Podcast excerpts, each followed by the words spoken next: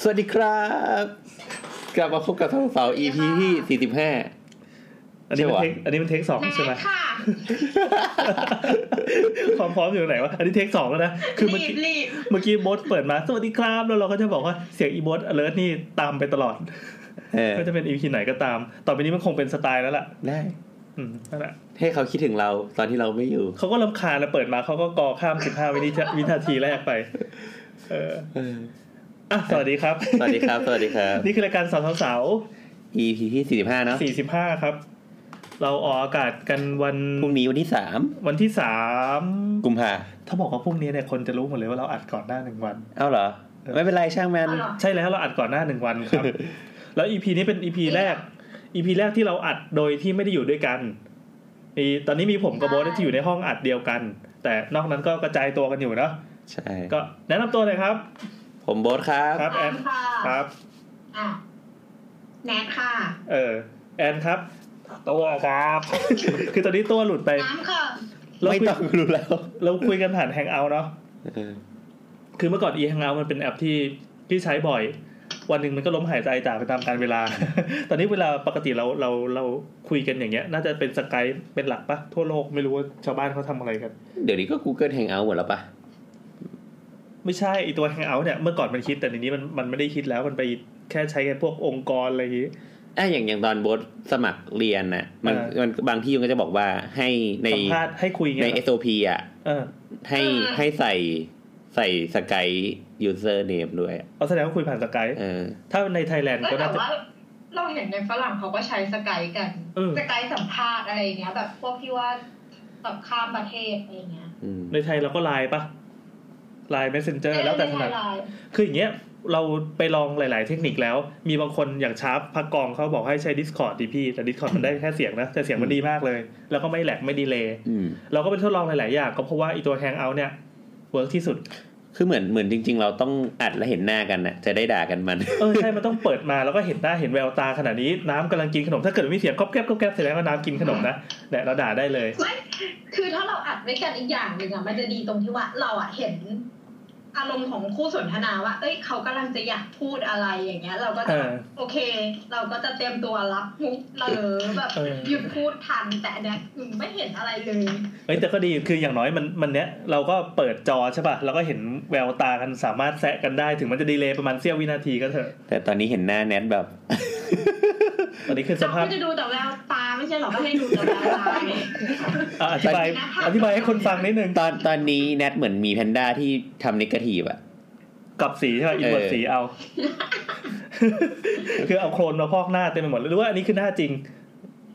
เออใช่ใช่เวลาไม่แต่งหน้าเป็นอย่างเงี้ยแหละ คือถอดถอดเบ้าออก แล้วข้างในก็เป็นอย่างนี้ อ่าตัวมา แล้ แล้ว ว ตัวมายังตัวตัวทักทายสิ เออไม่ใช้มือถือนี่แหละ อ้าว ก็โอเค อะไรก็ไม่รู้ เออ ถือว่าเสียงโอเคใช้ได้อยู่ อ่ะ เออถือไม้ไงดึงไม้ขึ้นมา เราเราจะใช้เวลาช่วงไร้สาระแค่ไม่เกินห้านาทีนั้นนี่ผ่านไปสามนาทีแล้วมีอะไรอีกไหมครับ มีอะไรอีกัน มีอะไรก็รีบพูดเลย ก็นี่แหละครับ เราต้องเตรียมการรับมือไว้ในอนาคต เพราะว่าตอนนี้โบ๊ทก็ จะชิ่งแล้ว มีอนาคตแล้ว เออเดี๋ยวใช้เขามีอนาคต ไม่แต่บอกว่าไม่มีอนาคตเกี่ยวกับการเรียนภาษาที่ไม่มีอนาคตไม่ใช่ ก็คือโบ๊ทจะไปเรียนภาษาที่ต่างแดน พอเรียนเสร็จแล้วก็ส่ง เขาส่งกลับ ใช่ ไม่ได้เรียนต่อด้วย สอบภาษาไม่ผ่าน ดังนั้นต่อไปเราอาจจะต้องมาเจอกันผ่านผ่านจอกันบ่อยขึ้นอย่างเงี้ย ใช่ หรือไม่ก็อาจจะมีโอกาสที่บางครั้งเราก็อ่านไม่ตรงกัน หรือบางครั้งเราอาจจะไปเชิญเกสสปิเกอร์ต่างประเทศมาคุยกัน จริงเหรอ อะไรอย่างงี้ แล้วก็คือสัมภาษณ์กับแนทเนี่ยนะ เท่ อ่านั่นแหละ เออ เออเข้าเรื่องยัง เออเขาเรื่อง เข้าเรื่องเลยแล้วกันครับ วันนี้เรากลัวจะดึกเพราะตอนนี้มันสามทุ่มละตัดเข้าเพลง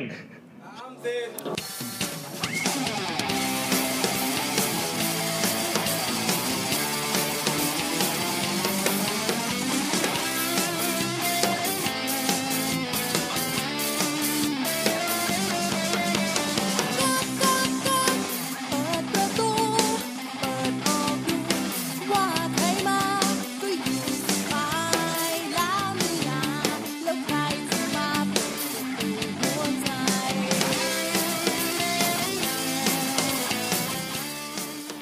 กลับมาแล้วครับ เห็นคนหลอกตอแหลเลย คือเมื่อกี้ช่วงพักเบรก คนตอแหลอะตอแหลทั้งวันเลยเนี่ยเป็น โอ้โห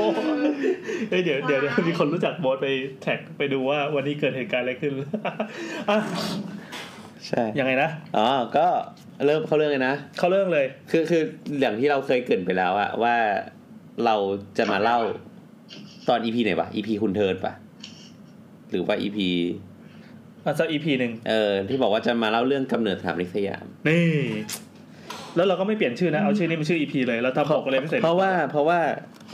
มันเอาเรามาเอาเอามาจากในหนังสือชื่อว่า รัฐศาสตร์ศาล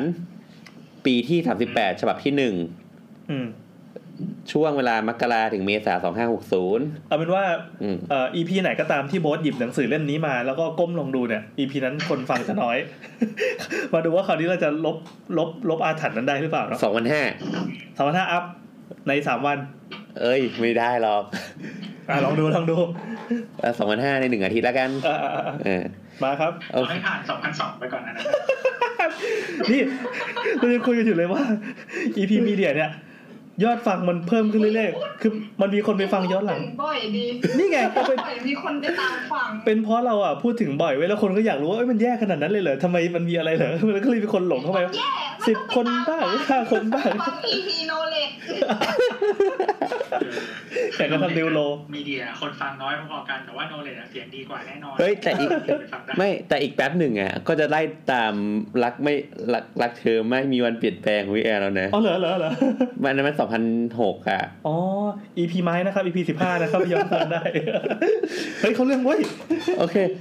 แต่ EP EP ไม้อะถึงคนจะฟังน้อยแต่ทุกคนที่ฟังอะชมนะเว้ย นั่นไงนั่นไงนั่นไง มีคนไปโพสต์ในพันทิปด้วยนะเว้ย อ่ะนั่นไงนั่นไงนั่นไงเออมีกระทู้พันทิปที่มีคนไป ให้คุณตีกลับมาปั่นอีกรอบ เนี่ยเนี่ยคุณติงนี่ฟังถึงตรงนี้นี่นี่เปิดเข้าหน้าแท็บเลย เปิดแถบเยอะๆนะ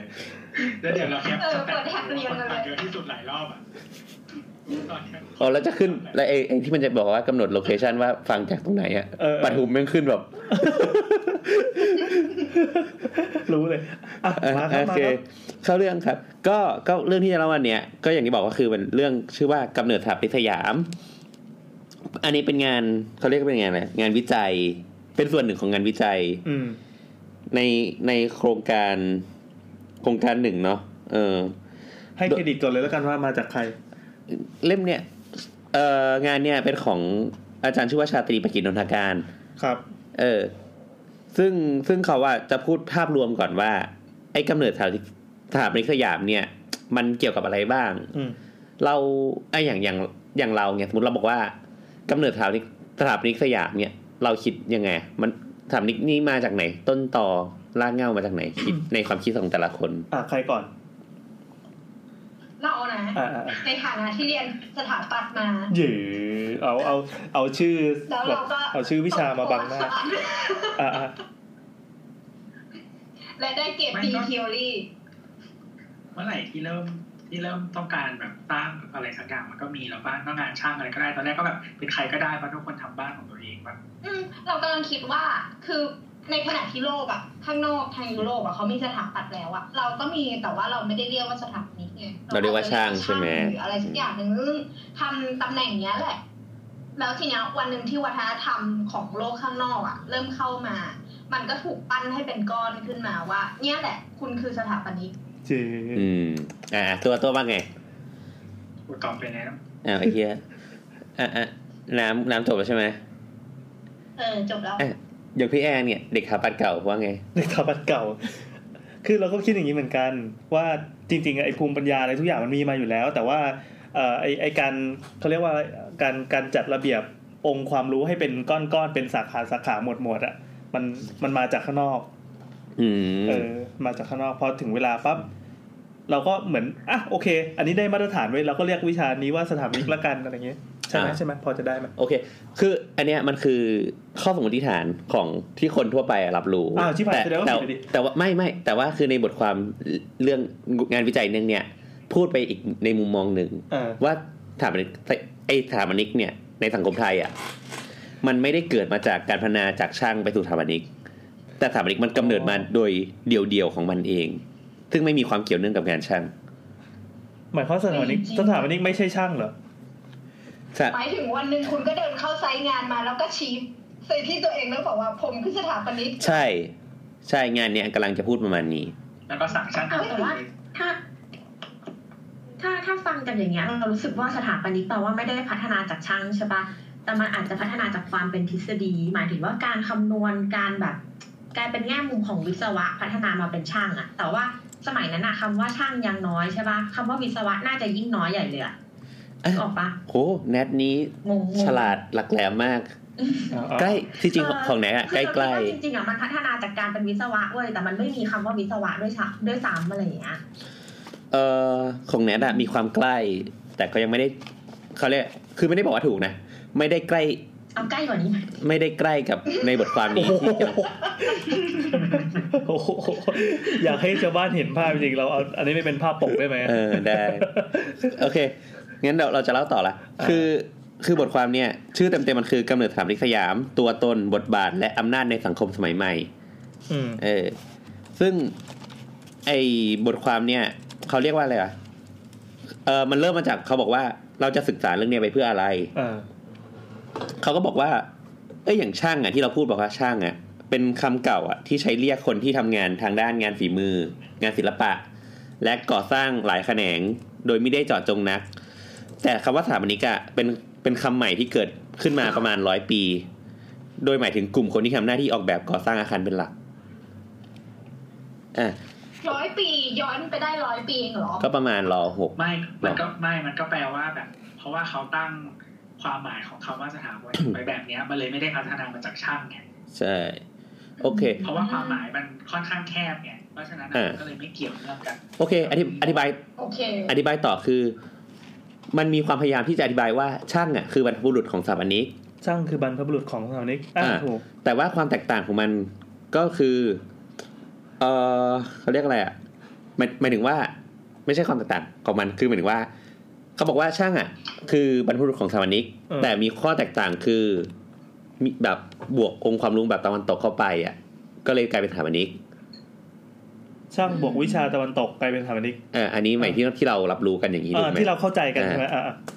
เมื่อกี้เมื่อกี้ตอนถามเราเราก็ให้คำตอบเป็นประมาณนี้ เออ แต่จริง ๆ แล้ว แต่เขาบอกว่า พอต่อไปนี้โบทจะให้ความรู้เรานะครับ แต่เขาบอกว่า เซอร์ไพรส์แน่ๆเลย ไอ้สถาปนิกอะมันเกิดจากการที่สังคมอะมันเกิดการเปลี่ยนแปลงในช่วงหนึ่ง เออ แล้วสถาปนิกกับช่างอะไม่ได้มีส่วนเกี่ยวเนื่องกันเลย ยังไงเล่า ก็กำลังจะเล่าไง ใช่ไหม คนรีบ อยู่สองคนอย่าทะเลาะกัน เนี่ยดูมันง้างดิอ่า เออ อันนี้ต้องอธิบายให้ผู้ฟังนึกภาพออกคือที่ที่โบอสแบบ ก็คือ อ่านอ่านแล้วอ่านแล้วติดติดติดอย่างเงี้ยคือโบอสอะมีตำราเล่มหนึ่งความหนาประมาณหนึ่งเซน ประมา ก็ ณ คือเป็น หน้าหกสิบหน้าประมาณหกสิบ เออนั่นแหละแล้วโบทก็จะไฮไลท์ไฮไลท์ไฮไลท์ไว้ดังนั้นโบทก็จะแบบแบบเซิร์ชหาไปด้วยอ่ะต้องให้ตอบครับคำตอบของโบท คือเขาบอกว่า ไอ้สังคมไทยอะในช่วงครึ่งครึ่งพุทธศักราชที่ยี่สิบห้าก็คือช่วงประมาณ คือ สองพันห้า เออ สองพันสองเขาเรียกสองพันสี่ร้อยห้าสิบถึงสองพันห้า อ่าอ่า เออเป็นช่วงที่สังคมมาเผชิญกับความท้าทายใหม่ ๆ ความเปลี่ยนแปลงใหม่ อืม ๆ ทั้งแบบเรื่องอุดมการณ์ค่านิยม ความเสื่อมสลายของความเชื่ออ ม การต้องแบ่งชนชั้นสังคมใหม่ อ่า เช่น พอเกิดการเปลี่ยนแปลงสองสี่เจ็ดห้าเงี้ย ครับ ไอไอที่มันเคยเป็นแบบเจ้าขุนมุนนายอะมันก็ไม่มีละ มันมี เอ้ยเดี๋ยวก่อน อ่าอ่า ไม่ในช่วงนั้นมันไม่มีไง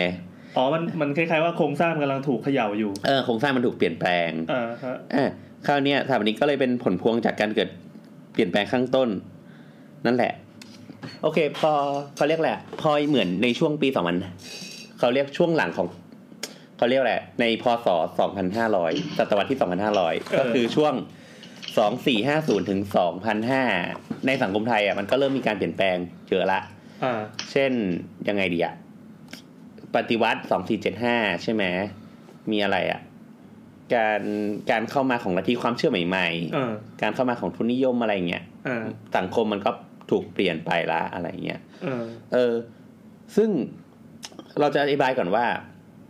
คำในสมัยก่อนเนี่ย ก่อนครับก่อนมีคำว่าสถาปนิกเนี่ยในสังคมไทยอะมันเป็นสังคมสังคมไทยมันคือสังคมที่เป็นสังคมจารีตใช่ไหม ครับ เออ ตอนนี้ก็ยังเป็นอยู่ เป็นไหม ตอนนี้ก็ยังเป็นอยู่ เออก็คือในสังคมมันก็จะมีชนชั้น เขาเรียกอะเป็นชนชั้นมูลนายใช่ไหมก็มีกษัตริย์เชื้อพระวงศ์ขุนนาง และก็ชนชั้นที่ไม่ใช่มูลนายก็พวกไพร่ท่าสต่าง ๆ อืม เออ คือหรือแล้วก็ทางเนี้ยมันจะมีชนชั้นพิเศษ ที่แบบ อ้าวอ้าว ไม่ อ้าว ไม่ถูกจัดอยู่ในชนชั้นทั้งสอง อ่าอ่าอ่าอ่า ก็คือพระกับชาวต่างชาติ พระนะครับ ขอแนะนำพระ ครับ ฮะอีกแล้วเหรอ เออ ทหารนี่อยู่ชนชั้นไหน เออถ้าอ่านอยู่ชนชั้นไหนน้ำ ก็น่าจะเป็นขุนนางปะเพราะว่าเวลาไปลบก็กลับมามียศไง อ๋อ ก็จริงๆมันก็แล้วแต่นะทหารมันกวาดตั้งแต่บนสุดยันล่างสุดปะ แต่แต่อย่างเมื่อก่อนว่าเหมือนถ้าเวลาไปลบเราเป็นหัวหน้ากองอะไรเงี้ย อืม แล้วถ้าเกิดชนะก็ได้แบบพวกแบ่งที่ดินอะไรอย่างงี้ปะก็เป็นเหมือนไพร่ อืม อย่าง แต่ งี้ ว่า ปะ คนที่ได้ได้ไปมีโอกาสลบอะส่วนใหญ่ที่ได้ตำแหน่งขึ้นมาได้อะก็คือลูกของนายพลเดิม ซึ่งเคยลบกับกษัตริย์อย่างเงี้ยมากกว่า ในคนเดิมรบกับกษัตริย์ด้วยเหรอวะ การต่ออำนาจอยู่แล้ว เออ มันน้อยมากที่ ใต้ ใต้ ยั อะ ง มัน สู จะ ง ได้ เขาออกไปลบจริงด้วยเหรอ ก็มีไงลูกคนไพ่พายๆอะ มึงจะบอกว่าลูกคนรวยเหรอ ก็แล้วแต่ก็แล้วแต่ว่าเลนเท่าไหร่ไงแต่ว่ามันก็มันไต่ขึ้นยากอยู่แล้วอะแต่ว่าถ้าคนที่แบบ อยู่เขาเรียกว่าอะไรเป็นทหารชั้นสูงอะมันก็ต้องเป็นคนนางอยู่แล้ว มันก็ต่ออำนาจไปเรื่อย อื ๆส่ ม งต่อให้ลูกให้อะไรไปเรื่อย ใช่ใช่ เออ นั่นแหละก็คือกลับเข้ามาเรื่องก็คือบอกว่า มันจะมีที่ บอกว่า ทำไมรีบลับจังวะเออ มีชนชั้นที่ก็คือพระที่แบบไม่ถูกจัดในหมวดหมู่ขุนนางกับใครนะก็คือพระกับชาวต่างชาติ ครับ แต่คราวเนี้ยมันจะมีชนชั้นอันหนึ่งเขาเรียกว่าไม่ใช่ชนชั้นฐานะสังคมอันหนึ่งอะ ฐานันดรงี้ป่ะ ฐานันดรอันหนึ่งที่แบบมันจะวิ่งได้ทุกทุกทุกสถานะเลยอะ เออ ก็คือช่างเว้ยในสมัยก่อน อ๋อเหรอ เออ ททำไมอ่ะ คือเขาบอกว่าช่างอะคือเขาเรียกแหละไรสามารถดำรงฐานะอื่น ๆได้อะเช่น เป็นพระก็เป็นช่างได้ แต่มันแปลกตรงนี้เว้ย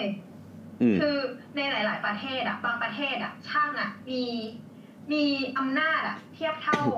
เทียบเท่านักบวชอะคือเป็นคนที่สามารถรังสรรค์ได้ทุกอย่าง อืม แต่แบบบางบางประเทศอะช่างอะคือแรงงานเป็นเลเบลอะที่แบบ ที่แบบเหมือนเป็นแรงงานที่ต้องทำงานต่ำๆที่เขาไม่ทำอะเออมีเป็นความแปลกเหมือนกันผมว่าแปลก อ่ะโอเค คืออย่างเงี้ยช่างมันก็มีเลเวลของมันใช่ไหม แต่อย่างงี้ต้องอธิบายก่อนว่า ช่างคือมันจะวิ่งอยู่ในสถานะทางสังคมไอ้พวกเนี้ย เออ ไม่ว่าจะอยู่ในในสังคมไหนก็ได้ อันนี้หมายถึงคนเดียวหรือว่าหมายถึงตัว คำคำว่าช่าง ช่างทั้งหมด เพราะว่าช่างอย่างอย่างเดียวมันก็มีเลนส์กว้างมากเลยนะ ใช่ไอ้ ตั้งแต่ เอา โคตรช่างฝีมือยันช่าง เอาคร่าวๆก่อนก็คือ เช่นขุนช่างขุนนางไพรที่เป็นช่าง อ๋อ พระที่เป็นช่างคิดหรอวะ อืม เหมือนแค่เติมช่างไปมันก็สามารถ เหมือนใส่แฮชแท็กว่าเป็น มัน ช่างนะ มันเหมือนแบบอาชีพที่อยู่ ใครก็เป็นอาชีพนี้ได้อะฐานะทางสังคมไหนก็เป็นอาชีพได้ อาชีพนี้ได้ เออ อันนี้คือหมายถึงประเทศไทยนะ เออ หรือ เออในสังคมไทย หรือทั่สมัวทั่วย ไป ก่อน เป็นปะ สังคมไทยสมัยก่อน เออเออแล้วไงต่อ เออแต่ว่าคำว่าช่างเนี่ย มันก็จะมีหลายเลเวลอย่างที่บอกอะ เออเออ อืม ก็แยกแต่อย่างเมื่อก่อนอะงานช่างมันก็แยกตามลักษณะของงาน เช่น ช่างมุก ช่างฉลุก ช่างเขียน โดยทั้งหมดสามารถจำแนกออกได้เป็นสามกลุ่มใหญ่ ก็คือช่างหลวง ช่างศาสนา แล้วก็ช่างเฉลยศึกเอ้ยช่างเฉลยศักดิ์ เฉลยศักดิ์ เออ ช่างเฉลยศักดิ์เนี่ย เราอะไม่รู้เหมือนกันว่ามันคืออะไรเว้ยลองเสิร์ชดูก็ได้ เออ เราเดาเราเดา อ่ะยังไงครับ ขอเดาเราว่ามันคือเวลาที่เราอะไปลบต่างประเทศมา แล้วไปกวาดเอาช่างช่างที่อยู่ต่างประเทศอะที่มันเป็นอะไรที่แปลกที่ประเทศเราไม่มีอะกลับมาเพื่อมาสอนสั่งอะคนในประเทศเรา เหมือนไปกวาดต้อนแรงงานฝีมือมาเงี้ยนะ ใช่ใช่เราเข้าใจว่าเป็นอย่างนี้นะ เราเดา ๆอ่ะ ถ้าจากต่างประเทศก็น่าจะเป็นพวกแบบช่างรองเท้าช่างหมวกอะไรอย่างงี้ อ่ะ ปะ เดาเดาให้เสร็จเดี๋ยวตัวมีเฉลย ที่เขาบังคับให้ให้ทุกคนใส่หมวกอ่ะเพื่อแสดงถึงความซีวิไลซ์อ่ะ เอ แต่ อ เราไม่น่าทำหมวกกันเป็นหรือเปล่า อ่ะตัวเฉลยครับ อ่ะช่างเฉลยศักดิ์คือจริง ๆ แล้วอ่ะคำว่าเฉลยศักดิ์อ่ะมันแปลว่าแบบ ไม่ได้ไม่ได้ขึ้นทะเบียนไว้อะไรเงี้ยก็คือไม่ใช่ช่างหลวงอ่ะก็คือช่างทั่วๆไปที่ไม่ได้ขึ้นทะเบียนกับหลวงไว้ อะไร ก็ เหรอ ช่างฟรีแลนซ์ เหมือนเหมือนแบ็คแจ็คหมอเถื่อนเงี้ยป่ะ โอ้โห ใครจะไม่เคยอ่านวะ โอ้โห การ์ตูนเก่ากันนะ ทุกคนต้องเกิดทันสิ เออเออเออ เ อ๋อแสดงว่า ละครชื่อเฉลยศักดิ์ นั่นใช่ใช่ใช่ อ่า นั่นแสดงว่าตัวเฉลยศักดิ์ไม่ได้แปลว่าเป็นเฉลยที่กวาดต้อนมาใช่ไหมแค่เป็นช่างที่ ไม่ แบบ ใช่ อยู่ ได้หัวเราะอะอไรยู่นอกทะเบียน แปลว่าเป็นแบบคน เขา ที่ บ ไม่ อก ได้ ว่าละค ขึ้น ร ทะเบียนนึกถึง อะไร แบบ เงี้ย เฉลยรัก เฉลยรักเฉลยรักเรื่องอะไรอ่ะ อ่ะต่อเลยครับ โอเค คือเขาก็บอกว่าต่อมาก็คือในสมัยก่อนนะไม่ว่าจะผู้ชายหรือผู้หญิงอะทุกคนก็ต่างมีความรู้ ความรู้เกี่ยวกับช่างอะ เออ ไม่แบบโอเค อาจจะรู้บ้าง ไม่รู้บ้าง ก็รู้บ้าง รู้น้อยบ้าง รู้เยอะมากก็ไม่เป็นไร แต่ว่าหากตระกูลใดอะมีฝีมือทางช่างดีอะสังคมอะก็ได้รับการยอมรับให้การยอมรับสูงมาก เออ หรือว่าถ้าเกิดว่าสังคมไหนอะมีฝีมือช่างอะสูงมากๆ ก็จะถูกได้รับการอุปอุปถัมภ์จากชนชั้นมูลนาย และจะดำรงสถานะเป็นช่างหลวง อืม ซึ่งจะมีแบบยศถาบรรดาศักดิ์ตามมา เออ เหมือนเหมือนมันก็เหมือนกับคน ดีป่ะ คนธรรมดาก็สามารถ ถ้ามึงเก่งมากๆอะมึงก็ข้าม ข้ามไปเป็นแบบขุนนางได้เหมือนกัน มันก็ไม่ใช่ขุนนางป่าวะ เหมือนเหมือนที่เหมือนเหมือน เออ พี ดาวินชีอะไรเงี้ยเออ ก็ที่แบบคนมีตังค์ก็อุปถัมภ์ อืม เออ อืมอืมอืมฟังดูมันเหมือนเป็นอย่างนั้นอะ เออ เฮ้ยเดี๋ยวก่อนก่อนก่อนจะข้ามไปเรื่องถัดไป เราสนใจคำว่าเฉลยศักดิ์ก็เลยไปค้นดูแบบเจอละครที่เหมือนแอนทองผสมเป็นนางเอกอะไรเงี้ย แต่ว่ามีกระทู้หนึ่งที่เขาพูดเรื่องช่างเฉลยศักดิ์เนี่ยเอออ่ะเขาโค้ดมาเลยแล้วกัน อันนี้เขาคุยกันตั้งแต่ปี 2000เนี่ยเขาบอกว่าเป็นช่างที่รับจ้างทำงานช่างทั่วไปเนี่ยเป็นช่างที่ชอบอิสระ ไม่ต้องการเป็นข้าราชการคือช่างจะต้องเป็นข้าราชการใช่ไหมแต่ต้องการใช้ฝีมือช่างและความสามารถของตนเนี่ยไปเลี้ยงชีพอย่างอิสระ ก็เลยมักปิดบังฝีมือของตน เพราะว่ามักจะเกรงว่าจะถูกเกณฑ์ไปเป็นช่างหลวง เจ๋งว่านี่คือฟรีแลนซ์เลยอะ เท่ คือถ้าเป็นช่าง อ๋อนี่มันฟรีแลนซ์ โคตรหล่ออะ ดี ถ้าเป็นช่างหลวงต้องเสียภาษี ป่ะ ไม่แต่มันมันก็จะเข้าไปอยู่ในกรอบ ที่ปิดเนี่ยเพราะว่าไม่อยากเสียภาษีเนี่ย มัน อ่าต่อต่อเลยครับ โอเค แต่ว่าพอเขากับเขาเรื่องต่อคือเหมือนว่า พอมันเป็นระบบอย่างเงี้ย นานไปใช่ไหมพอภายหลังเนี่ย ประมาณ ประมาณช่วงแบบปีสองสี่สามสองอะไรเงี้ย อืม ก็เกิดการเปลี่ยนแปลงกับระบบระบบช่างสองปีสองสี่สามสองก็ประมาณยุคล้อห้า อือฮึ อืมเอ่อประเทศสยามเนี่ย ก็ได้นำเข้าช่างฝรั่งมาทำงานออกแบบก่อสร้างอาคาร ราชการสมัยใหม่ เออ แล้วก็มีการรวมหน่วยงานเกี่ยวกับการก่อสร้างทางราชการเข้าไว้ด้วยกัน เช่น กรมช่างสิบหมู่ อ๋อก รมช่างทหารใน อืม และจัดตั้งขึ้นเป็นกรมโยธาธิการ ตามการปฏิรูประบบราชการสมัยใหม่ แบบรวมศูนย์ อืม ก็คือในยุคเนี่ยจะมีการก่อสร้างสถานที่ราชการของกระทรวงต่างๆ สร้างโรงเรียนสร้างโรงพยาบาลก็ยุคที่แบบประเทศกำลังเจริญอ่ะ เออ นั่นแหละ แล้วก็เกือบทั้งหมดอ่ะ ก็เป็นอาคารที่มีประโยชน์ใช้สอยที่ซับซ้อนและมีขนาดใหญ่โต ซึ่งแบบต้องใช้ความรู้ความชำนาญสูงมาก อืม โดยช่างแบบช่างแบบช่างสมัยเก่าอะก็ทำไม่ได้อะ อืม เช่นแบบเจออาคารรองสแปนเข้าไปเงี้ย อ๋อ เข้าใจ เอ ละ อที่ต้องใช้คอนกรีตอะไรเงี้ย เออเออเออเออ เออ คือช่างแบบเดิมอะก็จะมีความรู้ในการออกแบบเฉพาะวัดวังและบ้าน อืม อืมยังไงครับ เราคิดว่ามันเป็นเพราะว่าช่วงเนี้ย อาคารแบบยุโรปมันมาด้วยใช่ไหมล่ะ คืออถ้ามันเป็นสมัย สมัยรห้าใช่ไหมอันเนี้ยเดา สมัยอ่าก็ประมาณร้อยช่วงร้อยปีที่ผ่านมาเนี่ยเออ เออเราเดาว่าคือตอนเนี้ยพระมหากษัตริย์อะน่าจะได้ไปแบบต่างประเทศแล้วเราเราวัฒนธรรมของยุโรปมาแล้วอะ อืม ท่านก็เลยแบบอาจจะมีความวินิจฉัยว่า ในเมื่อเราจะรับรองรับอ่าคนจากต่างประเทศอะเราควรจะทำอาคารที่เป็นแบบเป็นอินเตอร์หน่อยไหมอะไรอย่างเงี้ย ช่างน่าจะมาตอนนั้น เพื่อมาสร้างอาคารพวกเนี้ยแหละ เหมือนอยากให้ตึกรามบ้านช่องของเราให้มันสิวิไลขึ้นมาหน่อยนึง ตัวตัวตัวตัวมึงพูดเรื่องลาดดำเนินดิที่บอกว่าจะทำเป็นอะไรถนนอะไรนะ ช่องเอลิเซ่ป่ะที่ ใช่ มึง อืมเป็นจะทำเป็นชองเซลิเซ่ ชองเซลิเซ่ เออ ก็คือเหมือนก็ไปเห็น ไปเห็นบ้านเมืองฝรั่งเศสมาใช่ไหม เออ ไปไปเห็นหลายประเทศแหละ แต่ว่าที่ฝรั่งเศสมัน มันก็แกรนด์ใช่ป่ะ เออ ก็มันเป็น อืม ลักษณะถนนที่เรียกว่าอะไรนะแอฟเวนิวก็คือแบบมีหลายเลนมีการแบ่ง แบ่งพื้นที่แบ่งเขาเรียกว่าอะไรอะมันก็จะมีแบบคล้ายๆเกาะกลางมีนู่นนี่นั่นอะไรอย่างเงี้ยมีองค์ประกอบในถนนค่อนข้างเยอะ เออ แบ เอบอ เป็นแบบใหญ่มากๆ อืม อืม แล้วก็พอทำแต่ว่าอะไรอะแล้วจริงๆตอนนั้นมันก็เราว่ามันจะรู้สึกยิ่งใหญ่กว่า ปัจจุบันด้วยเพราะว่าสมัยก่อนมันไม่มีรถใช่ปะ อ๋อเออเออเออ เพราะฉะนั้นการใช้พื้นที่ของถนนนะมันไม่ได้เยอะ เออ มันจะมีแค่แบบอย่างมากก็คือรถมาแล้วก็คนเดิน เพราะฉะนั้นสเปซที่ใช้อะ อื มัน ม น้อย แต่ว่าพอทำแบบใหญ่ขนาดนั้นอ่ะมันจะยิ่งรู้สึกใหญ่กว่าปกติ เออว่ะ พราะอัทุกวัน น นี้ นี้เราเห็นถนนหลายๆเลนมันก็ปกติใช่ไหม ใช่ใช่ใช่นี่เลยไม่เคยนึกเลย ใช่ใช่ แต่ว่าคิดดูว่าสมัยนั้นนะก็คือแบบมันไม่มีรถเลยอ่ะ อืม แล้วก็ทุกคนใช้แค่แบบรถม้ากับกระเดินนะดังนั้น ถนน ขนาดที่พื้นที่ใหญ่ขนาดนั้นก็จะแบบดูยิ่งใหญ่มา ถ ก นนสี่เลนนี่แม่งใหญ่มาก เออว่ะไม่เคยนึกเรื่องนี้มาก่อนเลย เออ เออ มันจะแกรนด์มากอะนะ โคตรแกรนเลยนะ เออโอเค ต่อมาก็คือในช่างสมัยใหม่ที่บอกอะที่เป็นชาวต่างชาติเข้ามาเนี่ย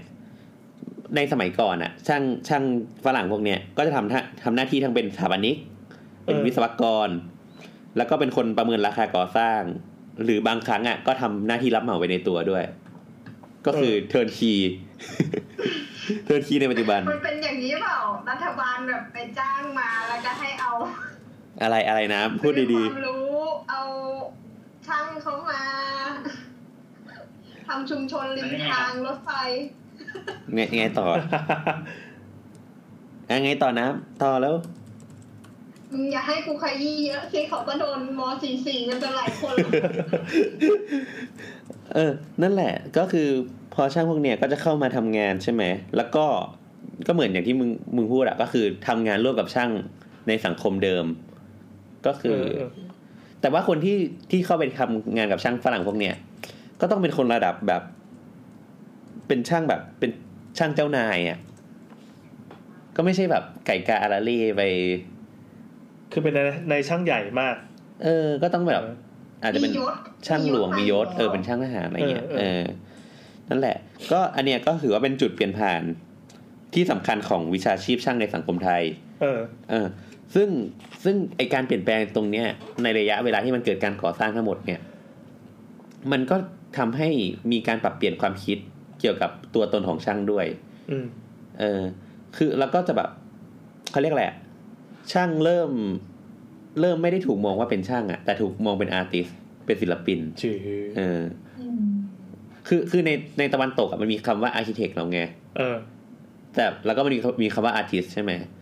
ดังนั้นช่างช่างในสังคมไทยอะตอนเนี้ยมันถูกมองว่าเป็นอาร์ติสมากกว่าอาร์เคเต็ก เออ เออ เออ อืม เออ แล้วก็แบบเริ่มมีการแบ่งงานช่างออกเป็นงานศิลปะ ซึ่งมุ่งหวังในเชิงความงามกับงานฝีมือ เออ เออ ซึ่งมุ่งแต่ประโยชน์ใช้สอยเพียงอย่างเดียว อืม เรานอกจากนั้นนะการเปลี่ยนผ่านครั้งเนี้ย ก็ทำให้เกิดคำศัพท์ใหม่ ๆ มากมายในสังคมไทย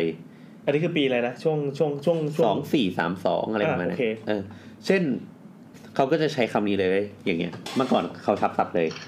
architect ออาร์อากออีกีแล้วเต็กอะโกเต็กอะโก เอ เต็ก อ มีคำว่า อาร์กิเต็ก engineer อออินออินยอเอเยนอเอเนียเลยอินเย มี อ คำว่าสเก็ต เฮ้ยสะเก็ตเจ๋งสะเก็ตอะ เออ สะเก็ตแผลเราอะให้ทายว่ามันคือคำว่าอะไร เดี๋ยวแป๊บนึง ใช่สเก็ต มันคือสเก็ต Sketch สเก็ตเหมือนกับอินอินเยเนี่ยนี่คือเอนจิเนียร์ เออ แล้วก็อาร์กิเต็กก็คืออาร์กิเต็ก เออ คิดเอง แล้วก็ก เอ้ยอันนี้ชอบ กอน อันนี้กรอ่ะกออนอกรตอรอแอร์กอแตรก ให้ทายว่าคือคำว่าอะไรครับ กรแตรก อะไรนะอ่านอ่านอ่านเป็นคำใหม่ดิ กอนแตรก แตร กรแตรกกอไก่กออนอกรตอรอแอร์กอแตรก คอนแทรคอ๋อ ใช่ ใช่คอนแทรก เฮ้ยจริงเหรอ โคตรเท่เลย แผนออก เออเออรู้สึกว่าทำเก่งดี มีคำว่าแบรนด์แล้วก็ดี ดี ดีไซน์ แต่คนสมัยก่อนอะถ้าสมมติว่า เขาทับศัพท์เลย ออกเสียงจอจานอะตัวเจตัวจีอะเขาชอบแปลงเป็นเป็นยอยักษ์เลย ใช่ใช่ อ่าอ่าอ่าอ่า ก็ engineer เขาเขา engineer ยังเรียกไพ่แบบแจ็คว่าแยกเลย แจ็ค อะ อืม อ่าแล้วถ้าเกิดคนจีนเนี่ยเจ๊ก คือในโซนเยอรมันอ่ะ ที่เป็นที่เป็นเยอรมันลีกอ่ะ ตัวตัวเจอ่ะมันเป็นตัวยักษ์ไงมันออกเสียงยอยักษ์อ่ะ อืม ทำไมนะพูดเหมือนความรู้อะ ภษพวกสแกนดิเนเวียก็เหมือนกัน มันเป็นกลุ่มมันเป็นเจอร์แมนิกเหมือนกัน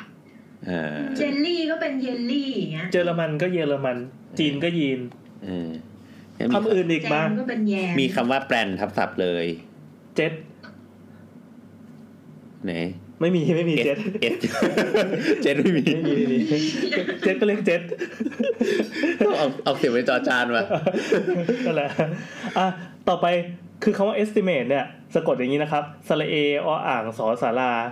ต่อเต่าสระอีแล้วมอเอตอเมต estimate ก็ก็ได้คำว่า estimate นะ แปลน แปลนนี่ก็ก็ตรงตัวยังใช้จนทุกวันนี้ ดีไซน์ คำว่าดีไซน์อ่ะ เป็นดิ ขียเป็นดิ design ดออีดิดีไซน์ดีไซน์จริงๆเขาอ่านตามเสียงก็ถูกนะเหมือนเหมือนไอ้จอจานยอยักษ์จริงๆมันเป็นเสียงที่ใกล้เคียงกันมาก G engineer engineer ต่อเลยครับ โอเค คือคราวเนี้ยเราก็เห็นภาพแล้วว่า ช่างที่เราบอกว่าเป็นที่เราเขาเรียกอะบอกกันว่าเดากันว่าเป็นบรรทุรุษของสถาปนิกอะตอนนี้มันมันถูกโยนไปเป็นอาร์ติสต์ละไม่ได้เป็นสถาปนิกละถูกปะ อ๋อกลุ่มนั้นเป็นกลุ่มศิลปินไป อ่า พวกช่างสิบหมู่ต่างๆ อ้าวเชิญไปในหมวดหมวดหมวดศิลปะซะ อ่า เออ โอเค ในในหัวข้อใหญ่ต่อไปมันก็พูดว่าช่างในช่างในช่างสถาปนิกและสถาปนิกอะมันมีความต่างกัน อะไรบ้างนะ ช่าง ช่าง นายช่าง นายช่าง นายช่างสถาปนิก นายช่างสถานิก และสถาปนิก และสถาปนิกอ้าว มันก็จะมีความต่างกันละ ในในบทความต่อไปที่มันจะพูด เออเออเออเออ เขาบอกว่าช่างกลุ่มใหม่อ่ะที่มีความมีชีวิตสัมพันธ์อยู่ภายใต้ระบบโครงสร้างใหม่ ได้เริ่มเข้าแทนที่ช่างแบบโบราณ ด้วยสำนึกความเป็นคนกลุ่มใหม่ อืม โดยโดยการแยกตัวที่เห็นชัดที่สุดอ่ะก็คือ แยกตัวเองออกจากอดีตผ่านการก่อตั้งสมาคมในายช่างแห่งกรุงสยาม เออ อืม อืม ในปี 2471 และสมาคมวิศวกรรม อันนี้มีสมาคมวิศวกรรมมานะ เออ ซึ่ง ปีอะไรนะสองปีเจ็ดเดือน ใช่ใช่ ก็โดยแทนตัวเองว่าเป็นวิศวกร โดยช่างสมัยใหม่อีกกลุ่มหนึ่ง ก็เกิดสำนึกใหม่เช่นกัน แต่เป็นสำนึกที่มองตนตัวเองว่าเป็นอาร์เคเต็ก คือตอนนี้เรียกเรียกตัวเองว่าเป็นอาร์กิเต็กแล้วนะ ใช่ เออ ก็คือช่างมึงก็ไปเป็นช่างไปเอนจิเนียร์ คือเราเข้าใจ เอางี้คนที่ที่ไม่ได้เคยเข้ามหาลัยคณะสถาปัตย์อะจะไม่รู้ว่าอีคณะสถาปัตย์เนี่ย มันไม่ใช่สายศิลป์มันเป็นสายวิทย์ ใช่ คนที่คนที่เข้าไปจะต้องมีอะไรว่าคะแนนพวกคะแนน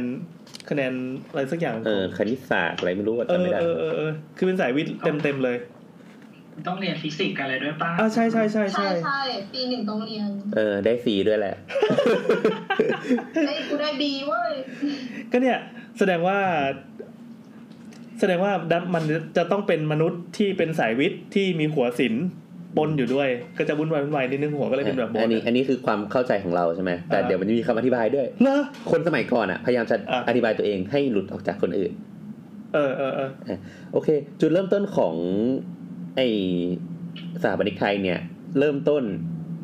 ในปี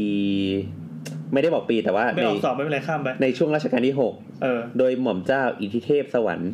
กิจกิจดากร เออ ซึ่งเรียนจบด้านเนี่ยอาร์เคเต็กจากฝรั่งเศสเออได้เข้าเฝ้ารอหกและขอพระราชทานคำแปลคำศัพท์ว่าอาร์เคเต็กเจอร์และอาร์เคเต็ก อ๋อ เป็นเป็นภาษาไทย ครับ ซึ่งรอหกอะก็ได้พระพระราชทานให้เป็นคำว่าสถาปัตยกรรม และสถาสถาปก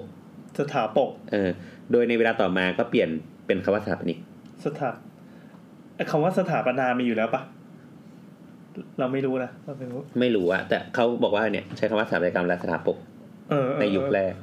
เอ๊ะไอพวกคำว่านิกนิกนี่มันมีมันมีอย่างอื่นอีกไหมอะเหมือนเรารู้สึกว่ามันจะมี แมคคานิก ไม่ใช่ดิที่ ถาม มันเป็น ปกนี่มันแปลว่าอะไรนะ มันมันก็เหมือน ส เป็น ถาปกใช้แทนอะไร สถาปนิกน่าจะใช้เรียกแทนตัวเองว่าสถาปนิกอะ เออเออเออ มัน อ๋อ แปลว่าเดี๋ยวก่อนนะ มันมาจากภาษาสันสกฤต ครับ คำว่าสถาบกแปลว่าผู้สร้าง ยืด อืม อ๋อเข้าใจละอ่ะอ่ะ โอเค แล้วแล้วแล้วภายหลังอ่ะ หลังจากที่พระราชเออขอขอชื่อใช่ไหม เออ เออ ก็ในเวลาหลังจากนั้นนะก็มีพวกนักเรียนไทยอ่ะ เออ หลายๆคนนะก็กลับเริ่มกลับมาจากจากยุโรปกันละ นักเรียนนอกนักเรียนน นัเรียนนออกกกพวกนักเรียนนอกทั้งหลายอ่ะโดยที่ไอ้พวกนักเรียนพวกเนี้ยก็ไปเรียนอาร์เคเต็กเจอร์จากจากแบบต่างประเทศอะไรเงี้ย เออ เออ แล้วก็รวมตัว เอาองค์ความรู้เข้ามา เออ แล้วก็รวมตัวกันก่อตั้งสมาคมสามมิตรสยามขึ้น จืด มาในปี 2477 ครับ โดยมีสมาชิกสมาชิกตั้งต้นเจ็ดคน อืม ตอนนี้มีกี่คน ก็โอ้หลายหลายพันแล้ว สมัยนั้นเขามีกั้นคอกในงานสถา ปนิก อ๋อเออ เขากินเบียร์ฟรี อันนี้คือสมาคมสถาปนิกนะ ไม่ใช่สภานะ อ๋อสมาคมเกิดตั้งแต่ เฮ้ย ตอนนั้น ขอแทรก ยังไงครับ เมื่อกี้ที่พี่แอนถามว่ามันมีคำนิกนิกเป็นภาษาไทยอีกไหม เออเออ อะ เออเออ มันมีคำว่าฐานิก ฐาน ข นี่ อสันฐานสระอานอนหนูสระอีกอไก่ แปล ฐา ว่าอะไร นิก วะ แปลว่าตำแหน่ง ตั้งอยู่ในตำแหน่งมักประกอบท้ายศัพท์เช่นคารุฐานิกแปลว่ามีตำแหน่งเป็นครู อ่ะ ก็นี่ไง แสดงว่านิก เอาคำศัพท์ สหภพก็คือผู้สร้าง ใช่ แล้วก็คำว่านิกก็คือ ส่วนที่กันก็เป็นผู้ผู้มีตำแหน่งในการสร้าง เอ เนี่ย อ เหรอ เออเออเออเหมือนเติม er แล้ว ใช่ปะ ก็มีคำว่าสปุตนิก ข้ามไปครับ เมื่อกี้ว่าจะเล่นอันนี้เหมือนกันสปุตนิกแต่แบบรู้สึกว่ามันจะเจือนเจือนๆแล้วก็เลยข้ามไปก่อน พี่แอนหาว่าแน็กได้หมุกแป๊กเหรอ เปล่าแค่บอกว่า ถ้าเป็นเราจะเจือนเจือนๆนั่นก็แป๊กแล้วแหละอ่ะ อ่าละเออก็ก็ในยุคแรกอ่ะอาจจะอธิบายคร่าวๆก็มีคนที่สำคัญก็มีเอ่อภาษาภาษาโลดรัตนนิมมาน เป็นสถาปนิกกรมศิลปากรเอ่อมีคุณนาฏโพธิประสาน เป็นผู้ก่อตั้งสถาปัตยกรรมจุฬา สถาบันนี้กรมศิลป์นะครับ ep สามสิบแปดนะครับ เราไปสัมภาษณ์มาสนุกสนุก คุณนาฏโพธิประสานเนี่ย ที่ประสาท นาถโพธิปราสาทเออ ผู้ก่อตั้งคณะสถาปัตยกรรมจุฬาลงกรณ์มหาวิทยาลัย อ๋อ จบลิเวอร์พูลครับ สถาปัตยกรรมแห่งแรก จบลิเวอร์พูล ของไทย ครับ เออ ก็ไม่มีอะไรก็ประมาณนี้ ทำไมบอกตบจบลิเวอร์พูลแล้วต้องตบเข่าด้วย รอรอออฟเฟอร์อยู่ครับ เออ สรุปไม่ได้ เออ ก็ไปเรียนแมนเชสเตอร์แล้วกัน ครับ โอเค อ๋อ ก็ เดี๋ยวอน หึ โรงเรียนสถาปัตยกรรมแห่งแรกเนี่ย มาจากโรงเรียนเพาะช่าง เดี๋ยวก่อนสิมันจะเล่าอยู่ อ๋ออ่ะอ่ะโเค ตัวต้องใจเย็นๆ แสดงว่ายังอยู่ในไทม์ไลน์ ใช่ อ่ะ เออ นั่นแหละ ซึ่งพอมีสภาสมาคมสถาปนิกสยามเนี่ย มันก็เกิดสำนึกใหม่ใช่ไหม ซึ่งสำนึกใหม่เนี่ยมันก็ซ้อนทับ ซ้อนทับกับสมาคมนายช่างอะไรเงี้ย เออ ซึ่งซึ่งสมัยก่อนน่ะ มัน มันก็ยังแยกกันไม่ออกอะ่ะ เช่นสถาปนิกบางคน เช่นคุณนาถโพธิประสาทเนี่ย ก็ยังมีชื่ออยู่ในสมาคมนายช่างอยู่ แล้วแล้วมีไม่ได้เหรอ ไม่ก็เหมือนว่า ก็คุณอยู่ในสมาคมสถาปนิกแล้วอะ อ่า คุณก็ยังอยู่ในสมาคมนายช่าง เออ คิดออกปะมันก็ยังแบบกำกึ่งว่า เอ๊ะ กูเป็นสถาปนิกหรือกูเป็นนายช่างวะ หนึ่งคนเป็นหลายอย่างไม่ได้เหรอหรือว่าตอนนี้เขาเริ่มเริ่มแบบเขาเรียกว่า categorize กันแล้ว เริ่มเริ่มเริ่มละว่าตัวเอง อ่า เป็นใคร อ่า แต่ซึ่งในเวลาไม่นานเนี่ย ต่างกลุ่มต่างเริ่มมีกิจกรรมเป็นของตนเอง และสร้างขอบเขตเฉพาะของวิชาชีพตนขึ้นมา ครับ เออ โดยเช่นแบบสมาคมในายช่างอะ่ะ เอ่อ ที่ก่อตั้งเป็นลำดับลำดับแรกอะ่ะ ก็แบบให้คำนิยามคำว่าช่างออกจากคำว่านายช่าง เหมือนช่วงนี้เขากำลังจะช่วงชิงความหมายกันนะ ใช่ มัน มัน มันเหมือนว่า ทุกคนเริ่มต้องพอสังคมมันเปลี่ยนน่ะ โครงสร้างมันเปลี่ยน มันถูกเขย่าอ่ะ อ๋อ ดังนั้นทุกคน ใช่ น่ะ ก็ต้องหา หาที่ยืน หาจุดยืนของตัวเองในสังคมละ เข้าใจแล้วเข้าใจแล้วอ่า เออ เช่นคำว่าสมาคมในช่างก็บอกว่าคำว่าช่างอ่ะ หมายถึงกรรมกรที่มีฝีมือเป็นฝีมือเป็นพิเศษที่เกี่ยวกับที่เกี่ยวกับศิลปะหัตถกรรมทั้งหลาย เออ แต่แต่คำว่าในช่างเนี่ยคำเนี่ยเป็นคำที่มีความหมายตรงกันกับภาษาอังกฤษที่เขาเป็นคำว่าเอนจิเนียร์ และซึ่งเพิ่งมาแพร่หลายใน เมื่อเราเอานิยมเอาศิลปะในทางช่างทาง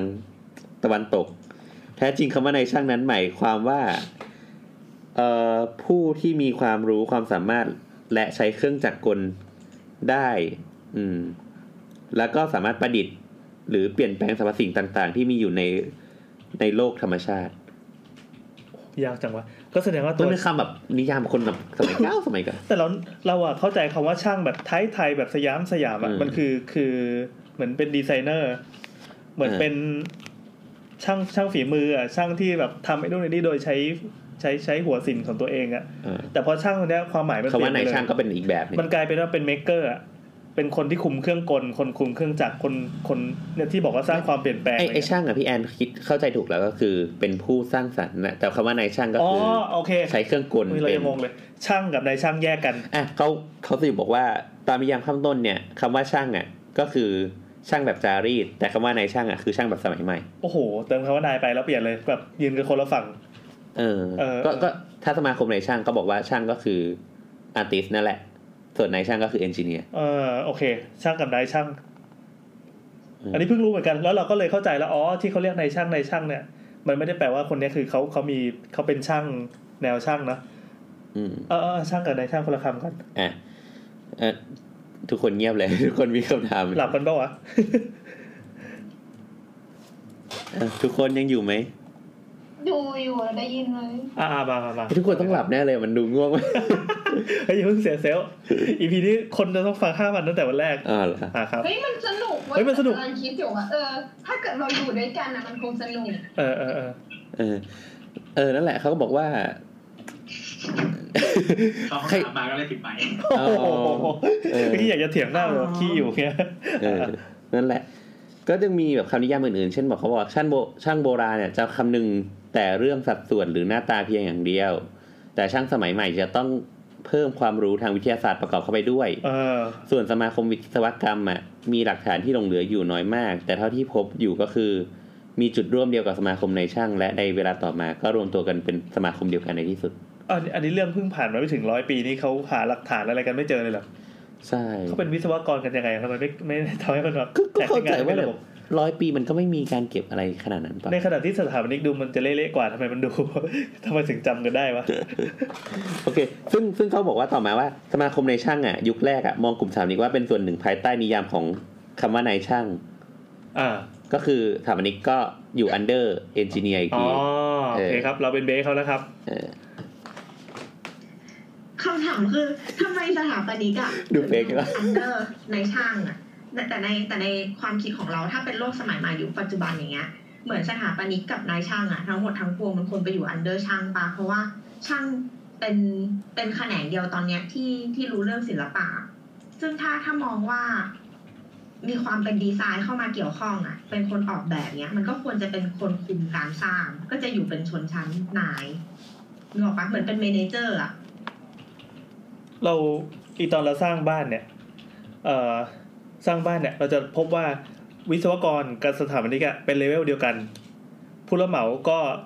เป็นเลเวลเดียวกันสามสามฝั่ง เอ๊ะบางทีผู้รับเหมาจะเป็นเจ้าเป็นเป็นเป็นหัวหน้าของทั้งสองคนอะไรก็แล้วแต่แต่คนที่อยู่ท็อปสูงสุดก็คือเจ้าของบ้านเจ้าของตังค์ คืออย่างนี้ น้ำอะสำหรับน้ำนะ คือมันมันเหมือนขาสามอันอะที่ที่เกี่ยวกันอะ เออ แล้วให้ให้มันเสร็จอะคือตัวตัวโอนเนอร์อะเราเราตัดทิ้งกันเลยเขาเป็นคนเจ้าของงานเขาแบบเป็นคนดูเขาเป็นแบบทุกอย่างของอันนี้อยู่แล้ว เออเออ แต่การที่รับเหมาวิศวะสถาปัตย์อะที่มาทำให้มันเสร็จได้อะก็คือเลเวลเดียวกันอย่างที่พี่บอกนั่นแหละ แต่ว่าการทำงานอะจะบอกว่าอันไหนใครเป็นเจ้านายใครอะมันมันพูดอย่างนั้นไม่ได้ เพราะว่ามันคือการทำงานด้วยกัน การที่ใครสักคนเนี่ยการผลประโยชน์เพื่อตัวเองมากเกินไปอ่ะมันจะทำให้การทำงานอ่ะมันทำออกมาได้ยาก อย่างถ้าสมมติว่าผู้รับเหมาเนี่ย การผลประโยชน์ของตัวเองในเรื่องการก่อสร้างหรือราคามากเกินไปอ่ะมันก็มีผลกระทบกับเรื่องแบบ หรือว่าเรื่องความแข็งแรงของอาคารมันแบบไม่สามารถจะให้ใครมันเหลื่อมล้ำไปฝ่ายใดฝ่ายหนึ่งได้อ่ะ เออที่น้ำก็บอกก็คือมันจะต้องถ่วงดุลกันใช่ไหมมันเป็นสามสภาใช่ปะ ใช่ใช่ เออ อืม อ่ะยังไงต่อ โอเค ซึ่งเมื่อกี้เราก็บอกว่า คือสมาคมนายช่างก็มองว่าสถาปนิกเป็นอันคือ under engineer อีกที แต่ว่าหลังจากการก่อตั้งสมาคมเป็นสมาคมวิชาชีพสถาปนิกเองอ่ะในปี 2477เนี่ย ครับ สถาปนิกก็ไม่ได้มองว่าตนเองอ่ะเป็นหนึ่งในแขนงย่อยของนายช่างอีกต่อไป เออ การมีสมาคมวิชาชีพอ่ะคือรูปธรรมทางสัญลักษณ์ที่บ่งบอกความแตกต่าง และสำนึกใหม่ที่จะก่อสก่อร่างสร้างตนขึ้นมา โดยมีทัศนะที่ยกมาได้ของหม่อมเจ้าอิทธิเทพสวรรค์กิจดากร ที่เป็นคนไปขอ ขอนะ ขอขอ ขอคำ ชื่อ ขอขคำอคำจาก ขอชื่ ข อ อหกใช่ไหม อ่า เขาพูดว่า ธรรมดาวิศวะเขาเขียนว่าวิศวกะ วิศวก วิศวกและ วิศ เขา วกะ เออ แล้วเขาคงรังเกียจที่จะให้ใครมาเรียกเขาว่าเป็นสถาปนิก ตัวฉันเองเอ่อเอ่อเข้าสโมเข้าสโมสรนายช่าง ฉันยังไม่กล้าเล่นด้วย เพราะฉันถือตัวว่าฉันเป็นสถาปนิก แปลว่าอะไร แปลเป็นภาษาปัจจุบันเท่านั้นเอง แปลว่าอะไรดีอ่ะ อะไรวะงงทำไมบอกว่า บอกว่ารังเกียจที่จะถูกรวมเป็นสถาปนิก แต่ว่าตอนตอนท้ายกลับบอกว่า นี่กูต้องแปลไทยเป็นไทยดิ ต้องการแยกวิศวะออกจากกัน คือเขาก็ไม่อยากอยู่ใน ว่ามันอ่านหนังสือเป็นปะวะ มึงอ่านเป็นแต่บาลีปะ เนี่ยอ่านไทยเป็นปะเนี่ย เฮ้ยเฮ้ยว่าพระเองอะ พี่แอนก็อ่านงงชัวร์เลย อ๋อ คือเขาบอกว่า พี่แอนต้องอ่าน เราเราแปลให้แล้วกัน เราแปลให้แล้วกัน คือ คือช่วงเนี้ยก่อนนอนอาจจะต้องอ่านนิทานให้ลูกไง แล้วบางทีแบบมันเป็นภาษาอะไรก็ไม่รู้ เราก็ต้องแปลเป็นภาษาให้เด็กเข้าใจ คือแบบบางทีมันใช้ภาษาไทยยากค่ะเราต้องแปลเป็นภาษาให้เรียบง่าย สรุปก็คือ แก๊งวิศวะเนี่ยเขาก็ไม่ชอบหรอกถ้าเกิดว่ามีใครไปเรียกปนเขาว่า เขาว่า สถาปนิก เออ เออแล้วส่วนตัวฉันเนี่ย ก็ไม่อยากไป จะให้เข้า เกลือ แก๊ง กลัวกับนายช่าง เออสโมสรในช่างก็คือแก๊งวิศวะใช่ไหมฉันบอกว่าเอ้ยไม่เอาแหละเพราะว่าฉันน่ะถือตัวว่าฉันเป็นสถาปนิกคือต่างคนต่างยิงทนงในศักดิ์ศรีตัวเองประมาณนั้น อืม อืม งงไหม เขิน นี่ จัง ฉันพูดแต่ไม่งงแต่มึงพูดอะงง อืม อ้าวเหรอโทษโทษโทษ อ๋อเข้าใจแล้วเขาเขาไม่วิธีที่เล่าของเขาเขายกตัวอย่างก่อนของคนนั้นคนนี้แล้วเขาก็ตกท้ายว่าตัวเขาอะเป็นอะไร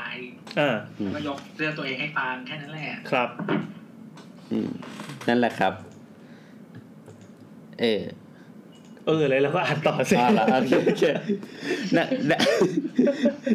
ดังนั้นน่ะ พอพอเขาบอกว่า เออกูไม่เป็นฝ่ายไหนละ เอ่า เขาก็ต้องมานิยามแล้วว่าสถาปัตสถาปัตยกรรมหรือสถาปนิกอะคืออะไร อ่า เออเขาก็บอกว่าเอ่อสถาปัตยกรรมอ่ะหมายถึงศิลปะและวิทยาและวิทยาแห่งการก่อสร้างที่เฉลียวฉลาด และประกอบทำขึ้นด้วยศิลปะลักษณะ จืด เออ เราเข้าใจนะพอจะเข้าใจฟิลว่าเราอุตส่าห์ไปเรียนจบนอกมา อืม ในวิชาอาร์เคเต็กซึ่งมันมันไม่มีในประเทศไทยใช่ไหมไม่มีในสยาม แล้วกลับไปเสร็จปั๊บคนก็บอกมันคืออะไรวะแบบมึงเป็นใครเนี่ย ทำอะไรนะ ก็ต้องพยายามจะไปหาไปไป define นิยามของตัวเองอีกทีหนึ่ง คือเขาเขาก็บอกว่าคำว่าสถาปนิกอะ เออ เขาก็เริ่มเริ่มหาคำนิยามตัวเองละ เออ ให้ตัวเองแบบมีที่ยืนในสัง เอ ค อ ม ให้ ละ มีที่ยืนอ่ะ ว่าสถาปนิกอะคือผู้ชำนาญในดในศิลปะและวิทยาแห่งการเนรมิตศิลป์ได้ยเนรมิตคิดออกแบบและ ครับ ก่อสร้าง ส่วนวิศวกรอะคือผู้ชำนาญในศิลปะและวิทยา ในวิชาแมคานิกในการก่อสร้างและเครื่องยนต์ เออ ใช้คำว่าแมคานิกเลยนะ เออเออ เออการให้กำเนิดเริ่มต้นในสมองในจิตและในดวงจิต brain mind spirit โอ้โห ในอาการที่คิดเห็นเป็นรูปขึ้นก่อน imagination โอ้โห เป็นอาการกระทำขั้นต้นของช่างศิลปะ คือสถาปนิก การกระทำจากมูลเหตุและตัวเลข ใช้ภาษาแบบ ว่า เป็นวิธีการของวิศวกร อ่าโอเค เราเข้าใจเออเออ คือสถาปนิกก็ใช้แบบจินตนาการ my and เออ imagination brain mind and spirit อะไรเงี้ยส่วนวิศวะก็เป็นเรื่อง ไม่ยาก fact ยา and กเห็น figure คนเมื่อร้อยปีก่อนอะพูดไทยคำอังกฤษคำอะพูดยังไงวะ เอ้ยนะเราเขาก็พูดไทยคำอังกฤษ คำเนี่ย ก็ตอนนั้นที่ส่งกรให้อ่า ไอน ตัวพูด เออ นี่แต่เราชอบคืออยากฟังสำเนียงอะว่า ว่าเขาพูดภาษาอังกฤษอะคือเขาไปอยู่ประเทศนั้นใช่ไหมซึ่งอังกฤษสมัยนั้นอะมันก็ไม่เหมือนอังกฤษสมัยนี้ไงภา อ่า ษา ใช่ใช่ใช่ ก็ไม่เหมือนกันเนี้ยเราอยากรู้เขาพูดด้วยสำเนียงยังไงวะ ไม่รู้ เออแต่แต่เราคิดว่าที่เขาต้องพูดไทยคำอังกฤษคำเพราะยังไม่มีนิยามภาษาไทยปะ ใช่บางคำมันไม่มีคำภาษาไทย เออใช่ใช่ใช่ใช่อย่างอาร์เคเต็กเนี่ยก่อนจะได้มาเนาะ เออ ใช่ก็เมื่อก่อนมันก็ต้องใช้ทับศัพท์ไปก่อนจนกว่าจะหาศัพท์กันอย่างได้มาทีหลัง เออ เพราะบางทีพวกแบบเขาเรียกอะไรอะอะไรนะราชบัณฑิตอะไรเงี้ยเขาก็สรถ มาทีหลังใช่ไหม หรือบางคำแบบ แต่ว่าเดี๋ยวเนี้ยเหมือนเราเขาเรียกว่าเรารับสื่อเร็วกว่าใช่ป่ะเขาก็ยิ่งบัญญัติไม่ทันอยู่เลยเพราะว่าเรารับคำมาแล้วอะ เออ อย่างคำว่านกนี่จะได้บรรจุอีกกี่ ปีก็ไม่รู้ เออได้บรรจุอย่างคำว่านกอะแนท คำว่านกมันเป็นแสดงไง อืม ทำไมยะ เงียบ เอาต่อครับ โอเค แต่แต่ว่าทั้งหมดทั้งมวลนะถึงเราจะเห็นว่าสถาปนิกอะ พูดถึงเรื่อง อ่ะอ่ะ คำคล้องจองอะตะเกียตอนตอนที่พูดถึงเรื่องถนนลาดดำเนินอะ อ่า นึกได้ว่าแบบสะพานสะพานตรงนั้นน่ะไอชื่อแยกสองแยกตรงแถวๆนั้นน่ะ มันคล้องจองกันไว้แล้วแล้วเราก็ก็เลยแบบก็เลยเปิดขึ้นมาว่าแบบเฮ้ยแถวนั้นมันมีอะไรคล้องจองกันบ้างไม่มีตึก ยังไงยังไง เช่น ต เช่ อนน อะไร นั้นมีตอนนั้นมันมีแยกชื่อผ่านมีสะพานสะพานก่อนแล้วตอนหลังเป็ ผ่านฟ้าเหรอ คือผ่านผ่านพิภพลีลากับผ่านฟ้าลีลา เออ เอ้ย เจ๋งว่ะเออ เออแล้วก็มีมีสะพานเทวกรรมรังรังรักกับมัคควานรังสรรค์ โอ้โห อ๋อ โอ้ เทวกรรมอะไรนะ ถนน ลังรัก เทวกรรมลังรัก ชื่อเท่ว่ะเออโรแมนติกดี แล้วก็ชื่อถนนสมัยก่อนนะสมัยถนนแรกๆของกรุงเทพอ่ะที่เป็นเจริญกรุงบำรุงเมืองเฟื่องนคร โอ้ ดีว่ะ เออเท่ว่ะ แล้วแล้วก็มีอันนี้จริงๆมีหลายอันแหละแต่มีอันอันสุดท้ายแล้วที่จะเล่าให้ฟัง เออ คือ เอ่อแบบเรียกหัวร้าน อะไรนะ หัวร้านแบบต่าง อ๋ออ๋อ อ๋อโอเค ต้องการอะไร อ๋อ ๆเนี่ยเนี่ยทุ่งหมาหลง ดง เดินช้างข้าม ข้ ง่ามเทโพชโดตีแปลงแปลงก็คือ เหมือนเขาก็คิดให้มันคล้องจอง ราชพิมพ์เขาอันนี้เราจำได้เคยท่อง แต่พี่แอนผมไม่ร้ายเนี่ย อย่างไอะอย่างโบสเนี่ยอย่างโบสเนี่ยตอนนี้ถึงเลเวลไหน เออไม่รู้อ่ะ มัน คิด เขามีเช่นแบบ คิด หัวร้า ภาพ น ไม่ออก แบบที่ที่ที่มีเงี้ยงเข้าไปด้านขวาก่อน หรือบางทีก็มีเกาะอยู่ตรงกลางกลางหน้าผากเงี้ยนึกออกไหมบางทีก็ร้านเลี่ยนหายไปเลย บางทีก็มีไอแบบการ์ตูนไข่หัวเราะที่มันชอบมี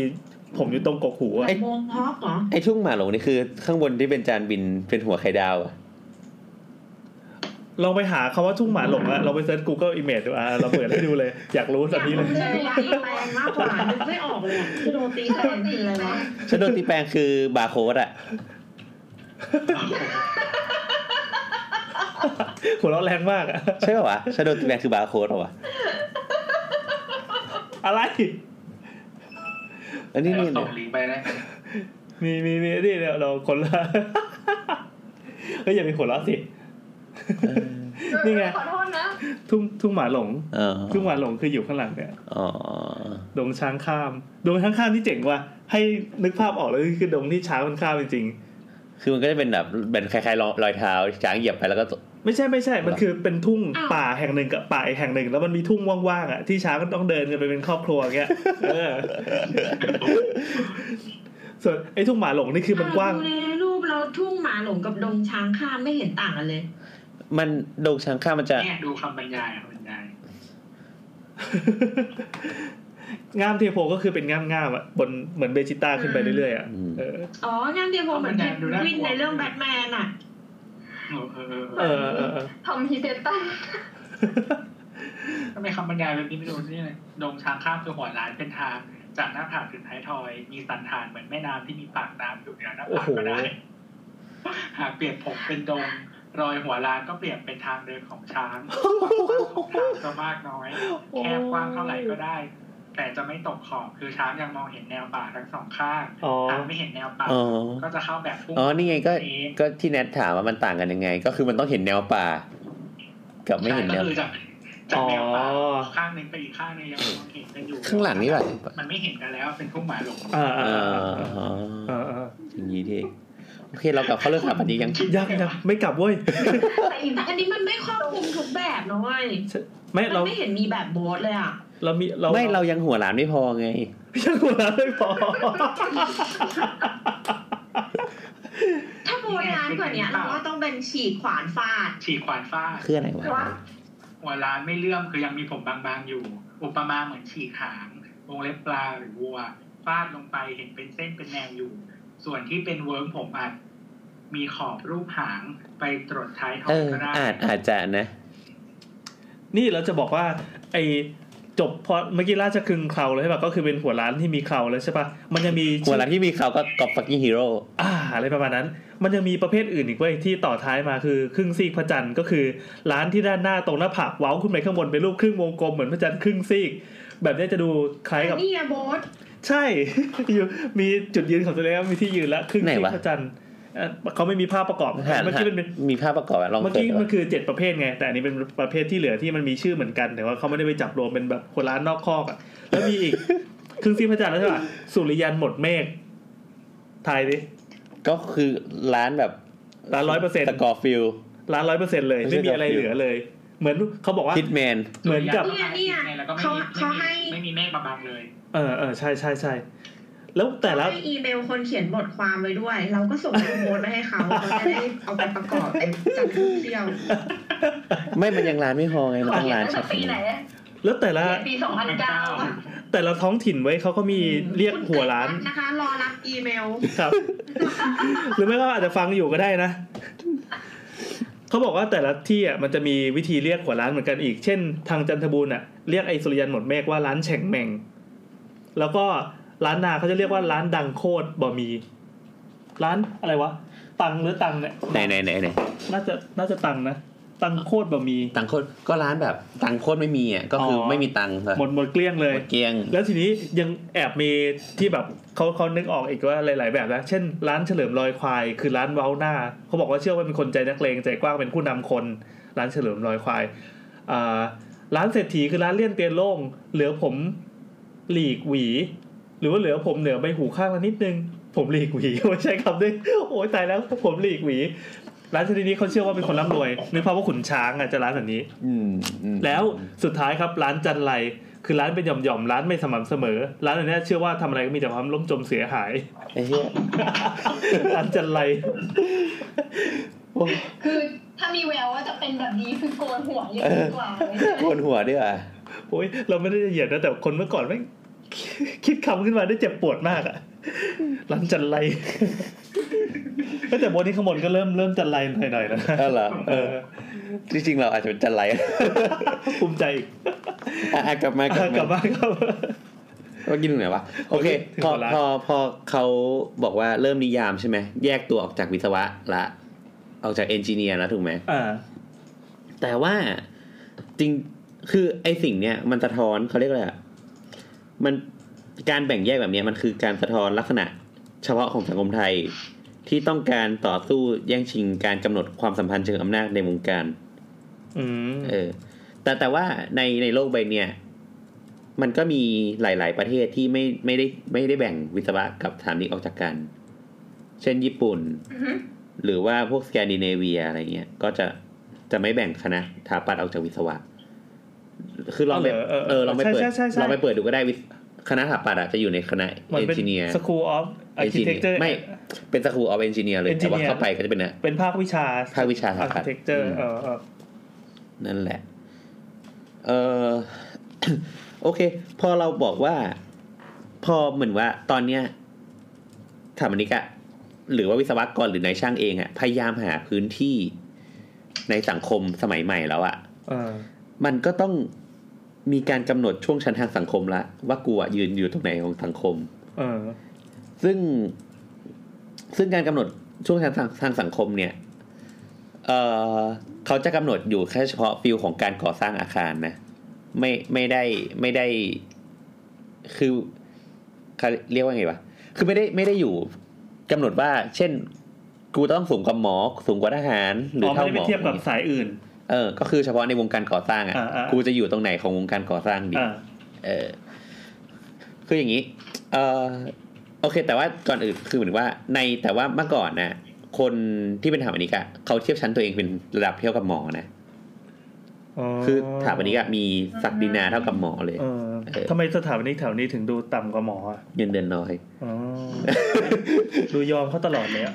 เราก็ยังฝากกันไว้เงินใช่ไหม เออ ก็ยุคทุนนิยมของมึง ใช่เดี๋ยวก็ตัดสินกันได้เงินแล้ว จริงๆ ถ้าเงินไม่เกี่ยวก็ดูอำนาจของสถาปนิกแถวนี้นะน้อยน้อย อืม หมอ ใช่ ว่าอะไรก็ต้องว่าตาม เดี๋ยวเดี๋ยวเดี๋ยวเดี๋ยว อ่ะต่อครับ เขาบอกว่าในอดีตอะเนื้องานที่เรียกว่าเป็น สัตว์สูงสุดปะ เอ้ยเดี๋ยว เออ โอเค เอาละข้ามไปครับ มีนกเป็นนก ชีแนทเป็นนก อืม หรือว่าชีนกเป็นแนท ต้องชี้ด้วยเหรอ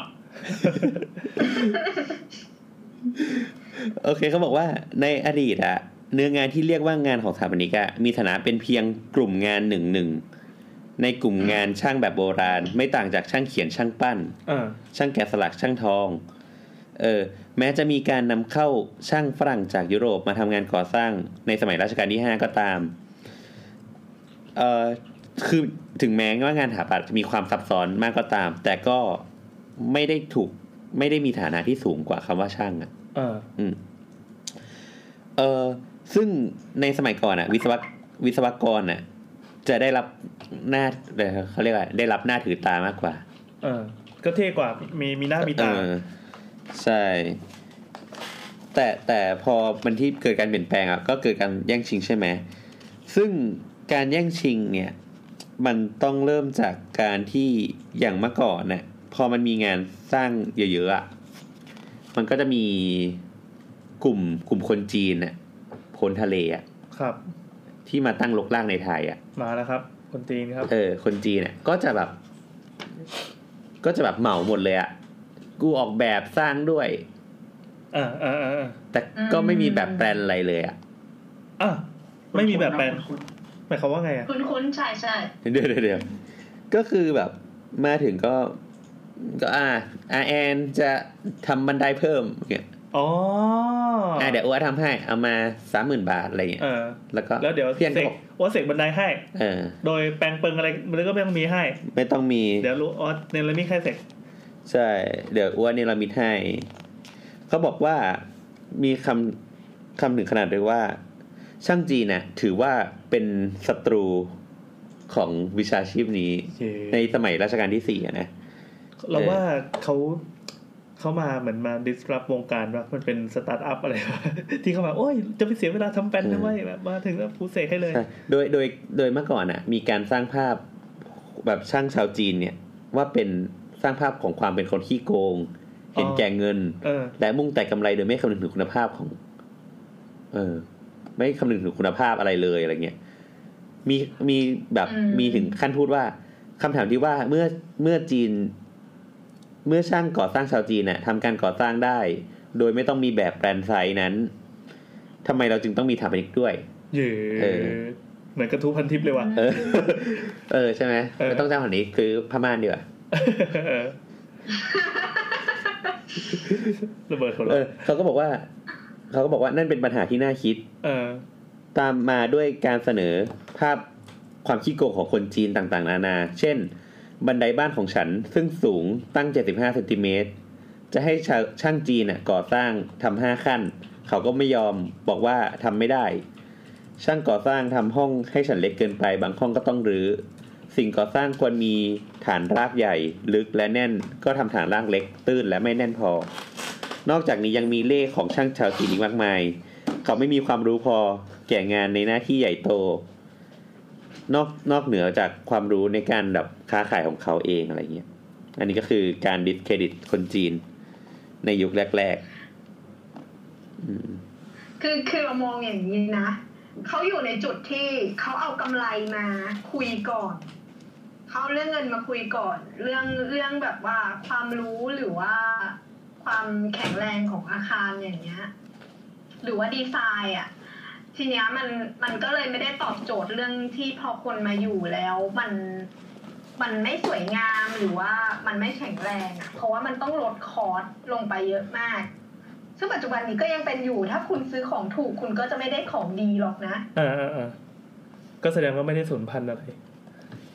ใช่ใช่มันก็ ทำไม เดี๋ยวรู้ป ทำไมคนจีนต้องเป็นตัวร้ายตลอดเวลาในสังคมไทยวะ เพราะว่าคนจีนเขาถูกไงเขาแรงถูกไง เออ ยังไงต่อครับ ตอนนี้อัดอยู่ปะ อ่านอยู่ครับ ทำไมน้ำจะ ทำ พูด ไม อะไร จะออฟเรคคอร์ดเหรอ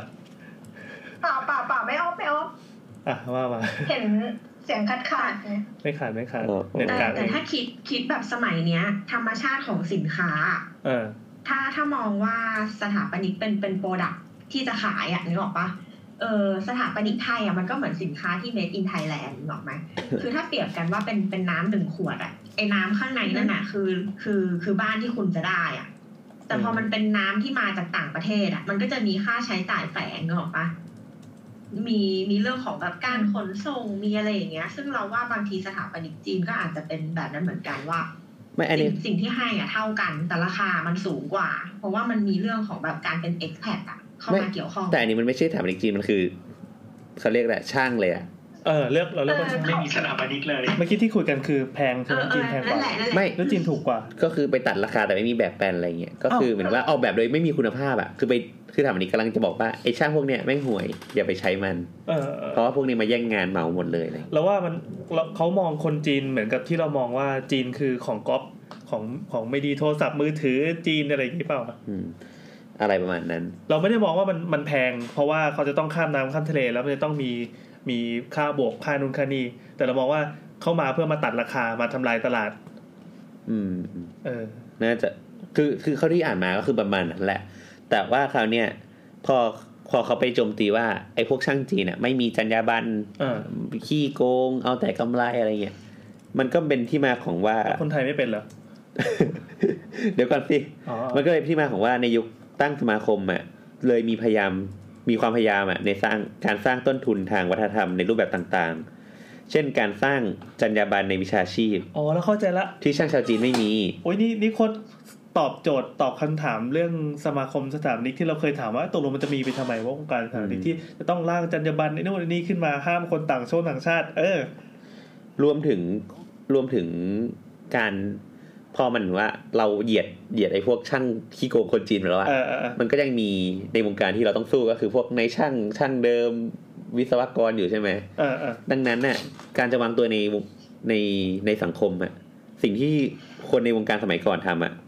ก็คือพยายามสร้างเครือข่ายผู้ดีชนชั้นสูงให้เกิดขึ้น เพื่อสร้างสถานะวงการวิชาชีพ ผ่านการยกระดับสมาคม อืม เครือข่ายอะไรวะ สถาบันิกสยาม อ่า เออ เครือข่ายผู้ดีมันเป็นมันเป็นชื่อหรือไง ก็เหมือนก็อาจโดยวิธีที่เขาทำอะก็เช่นไปขอ เออเขาเรียกอะไรอะในพระบรมราชูวาธรรมอะ อ๋อ มันไปขอขอสแตมป์เวอร์ y ฟายจาก เออ จากในหลวงเลยตอนนั้นนะ ใช่ รวมถึงการที่แบบคนในสมาคมอะพยายามเข้าไปเล่นแบบเป็นเป็นสสอะไรอย่างเงี้ย โหการเมืองเต็มที่ มาก เออ นั่นแหละ ซึ่งแต่แต่สรุปไปสรุปคือไปเล่นการเมืองแล้วแบบล้มเหลว ไม่ได้ เข้าไป อ้าว อ้าว โอ๊ยเมื่อกี้ดูเท่เออเออ แต่แต่ว่าสิ่งที่ทำได้ก็คือได้ได้อันเนี้ยเป็นอยู่ในพระพระบรมราชูปถัมภ์ อ่า ก็ได้ เออ แบบตาเวอร์ y ฟายจาก ในในในปีสองสี่เก้าเจ็ด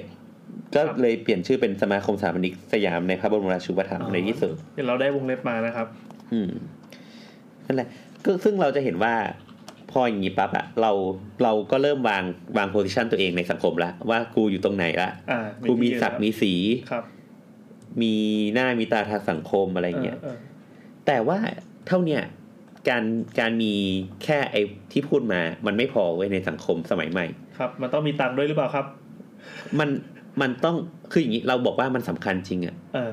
แต่คนรุ่นหลังจะรู้ได้ไงว่าเราสำคัญ อ๋อเหมือนเราเปล่าประกาศตัวเองว่ากูเนี่ยสำคัญ เออ แล้วใครจะมารู้กับเรา เออสิ่งที่ทำให้ตัวเองสำคัญและยั่งยืนอะคือการสร้างโรงเรียนเว้ย โหเออการเมืองมากเออ คือการสร้างโรงเรียนสถาปัตย์อ่ะ เพราะว่า เออ คนในสมัยนั้นน่ะ คนที่แบบเริ่มเป็นปัญญาชนใช่ไหม คน เออ ที่เป็นผู้ดี คนที่มีตังค์หน่อยอะก็จะเริ่มส่งลูกเข้าเรียนในโรงเรียนในมหาลัย เออ ก็เลยจำเป็นต้องที่ต้องมีโรงเรียนมหาโรงเรียนสถาปัตย์ในมหาลัย เพื่อเพื่อทำให้วงการเนี่ยมันยั่งยืน เออเออ เออ อันเนี้ยอันเนี้ยคือแบบ เพื่อยกระดับแบรนด์ของตัวเองด้วยอะ ใช่ เหมือนยังไงนะ วิทยาลัยสำนักข่าวแห่งหนึ่งอะไรอย่างนี้ได้ปะ เออ คือเขาใช้คำว่าจัดวางสถานะวิชาชีพในระบบช่วงชั้นทางสังคมแบบใหม่ เฮ้ยอย่าสิ ซึ่งภายใต้กระบวนการนี้การผลักดันให้เกิดโรงเรียนสถาปัตยกรรม และการมอบปริญญาบัตรทางการศึกษา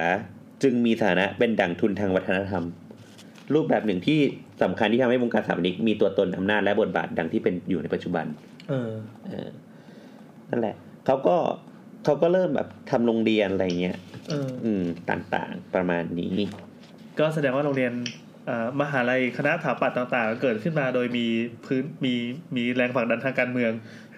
เออจะพูดอย่างนั้นก็ได้ แต่แต่ว่าคือเริ่มเริ่มแรกเดิมทีอ่ะอย่างที่ตัวบอกตอนแรกๆอ่ะโรงเรียนสถาปัตย์อ่ะไม่ได้มาที่จุฬาที่แรกในประเทศไทยนะ อ้าว โรงเรียนหับ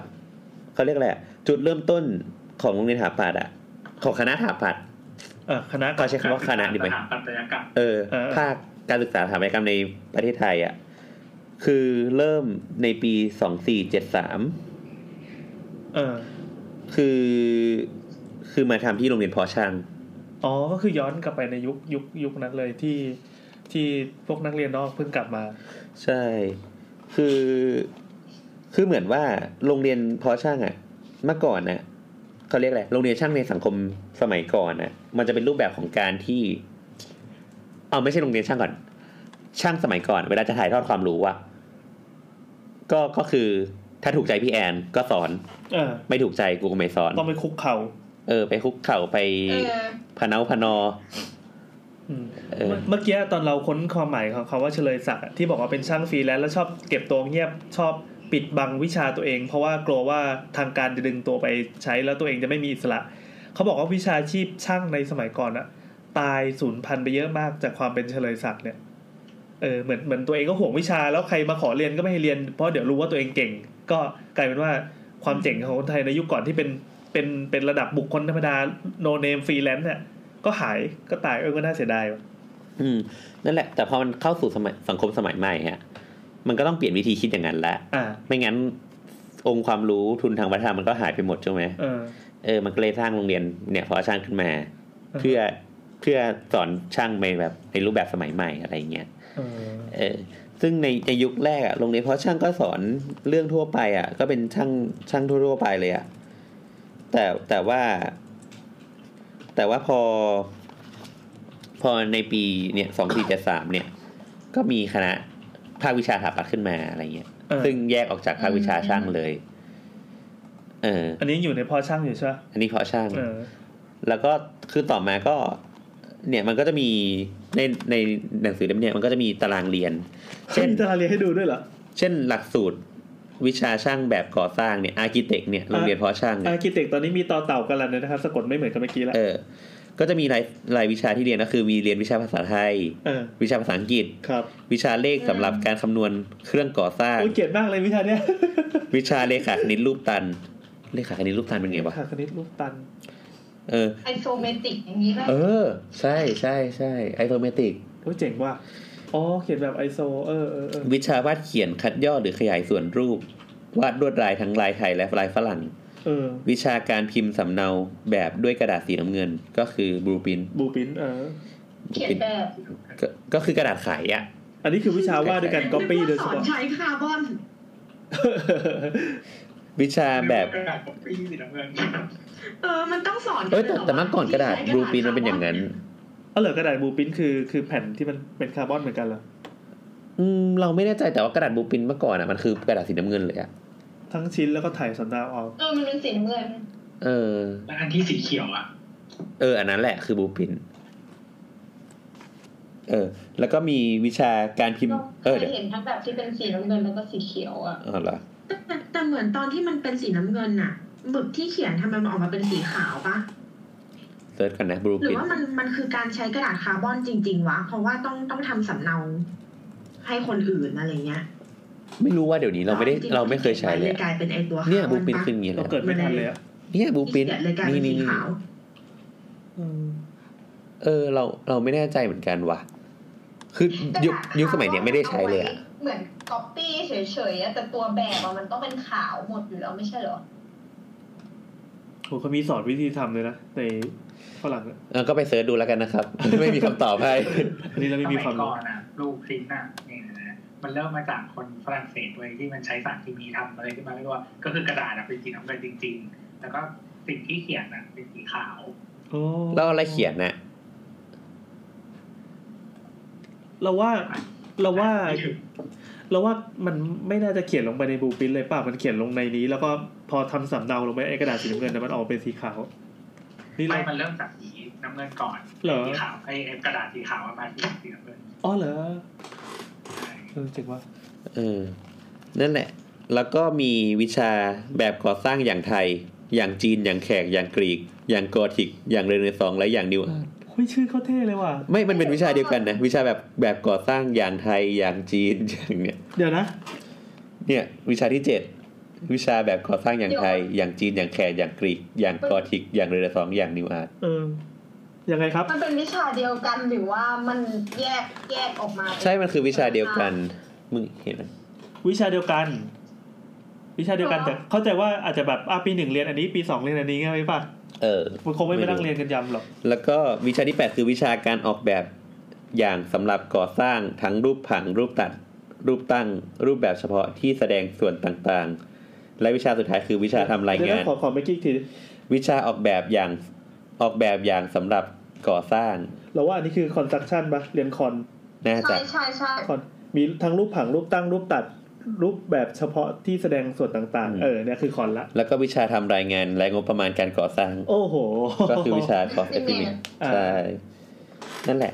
ซึ่งก็ เดี๋ยวเดี๋ยวแป๊บนึงนะอ่านจบเรื่องบูปินแล้วขอ ครับ กลับมานิดหนึ่ง มาได้ครับ ได้ คือคำว่าบูปรินน่ะ มันคือต้องก๊อปปี้คือการทำบูปินคือการก๊อปปี้จากอะไรบางอย่างที่เป็นออริจินอลอ่ะ เห็นไหมแสดงว่า เพ บู ราะ ปิ ฉะ น นั้นน่ะไอของออริจินอลมันจะเป็นสีอะไรไม่รู้แหละ เออ แต่แต่วัสดุที่เอามาก๊อปปี้อ่ะครั้งแรกอ่ะคือสีน้ำเงิน เออเออเออเออ อืม ใช่สีน้ำเงินและเส้นสีขาวหลังจากก๊อปปี้แล้ว อ๋อ ก็จะได้บูมเป็นที่เป็นสีน้ำเงินและเส้นสีขาวมา เห็นไหม อืม ซึ่งเออโอเคต่อต่อมาคือ ถึงเราจะเราเราพูดถึงรายวิชาที่เรียนใช่ไหม เออหลักสูตร แต่ว่าจริง ๆ แล้วอะในหลักสูตรแยกจริงๆอะไอไอภาควิชาอาร์เคเต็กเนี่ย ก็แยกจากภาควิชาช่างโดยเด็ดขาดนะ คือภาควิชาช่างอ่ะก็คือหมวดกอ อืม ส่วนอาร์คิเต็กอ่ะคือหมวดขอเว้ย เออ ซึ่งช่างเนี่ยเหมือนจบแล้วได้ได้ใบแบบ ใบรับรองธรรมดาอะไรเงี้ยแต่ว่าอาร์คิเทคอะจบมาแล้วได้ได้ใบเซอร์อะ โอ้ เป็นผู้แบบ อืม มีค เดี๋ยว วาม ก่อน รู้ นะเรามีคำถาม ยังไงครับ หรือหรือว่าเราฟังผิดวะโรงเรียนเพาะช่างเนี่ยก่อตั้งสองสี่เจ็ดสามใช่ปะ เออเออ ว่าคำว่าสถาปนิกอะเพิ่งบัญญัติปีสองสี่ ไม่ไม่ใช่ไม่ใช่ เดี๋ยวกันนะ เออโรงเรียนเพาะช่างเหรอ เราอาจจะดูผิด โรงเรียนเพาะช่างก่อตั้งสองสี่ห้าสามโทษที ใช่ใช่สองสี่ห้าสามแนทเราขอโทษ เป็นความผิดของ สอ ฉัน ง เอง สี่ห้าสามเลยเหรอ ใช่ อ้าวแล้วแล้วบัญญัติศัพท์คำว่าสถาปนิกคือสองสี่เจ็ดเจ็ดเหรอ ใช่ เราเราตีเป็นคริสต์ศักราชอะบัญญัติศัพท์ปีพันเก้าปีพันแปดร้อยแปดสิบเก้าแต่ว่าตัวตัวโรงเรียนเพาะช่างอะปีพันเก้าร้อยสามสิบ คือตอนนี้ไทำลายแม่งเยอะมาก คำถามคืออะไรนะเมื่อกี้ ของนัท อะไรเกิดก่อนกัน เออจริงๆโรงเรียนพ่อช่างมันถูกแปลงรูปมาเรื่อยๆนี่เราก็ดูพวกประวัติความเป็นมา เพราะช่างเกิดก่อน เออ เพราะช่างมันเริ่มมาจากกองช่างแกะไม้ อ่า เออใช่ ในสมในรห้าแล้ว ค ก็ รับ ขยับไปเรื่อยๆจนกลายเป็น โรงเรียน เพาะช่างแล้วก็ เออ ขยับไปเรื่อยๆนั่นแหละจนปัจจุบันเป็นมหาวิทยาลัย พอช่างไป เท เนี่ ค ย โนโลยีราชมง แล้ว ค อ๋อ ล แล้ว คนเรียกเขตพ่อช่าง อ้าวเหรอเขาคือ เอา พิเศ งั้ ษ น ของช่างงั้นงั้นที่บอกว่าโรงเรียนเพาะช่างเกิดสองสี่ห้าสามแปลว่าตอนไอปีสองสี่ห้าสามเนี่ย ก็ยังไม่เป็นที่ที่เรียนสถาปัตย์ดิ ยังยังไม่มียังไม่มีมันมาที่หลัง เออ เพราะว่าคำคำว่าสถาปัตย์เพิ่งมีสองสี่เจ็ดเจ็ดอะ ก็มันใช้คำว่าอาร์ อากิ อาร์กิเต็กอาร์กิเต็กไง ถ้าเราคือหมายถึงว่าถ้าเราจะนับว่าเราเขาเรียนถาปัดกัน ครั้งแรกอะพอสออะไรอะก็ไม่รู้ดิเพราะไม่ไม่มีบันทึกไว้ถูกปะ เรียนหาปัดคอสออะไรเหรอ งงเราปะ เออเออไม่งงไม่งง คือเราหมายถึงว่าโรงเรียนเพาะช่างอะมันเกิดสองสี่ห้าสามแล้วมันก็ทรานส์ฟอร์มมาเรื่อยๆ จนกลายเป็นที่สอนสถาปัตย์แต่ว่าโมเมนต์ที่มันกลายเป็นที่สอนสถาปัตย์แล้วอะเมื่อไหร่ก็ไม่รู้ถูกไหม เออมัน คือเขาบอกว่าแผนกวิชาช่างออกแบบอ่ะเปิดปีสองสี่ห้าหก เออใช่ อืมแล้วก็สองสี่ห้าห้าเดี๋ยวก่อนนะเออนั่นแหละสองสี่ห้าหกแผนกวิชาช่างออกแบบ คือในแต่ในยุคแรกมันมีคำว่าแบบเป็นภาควิชาสถาปัตย์นะมันคือใช้คำว่าอาร์กิเต็กเลยนะ ในตารางหลักสูตรเมื่อกี้เขาก็เรียกว่าว่าเป็นวิชาอาร์กิเต็ก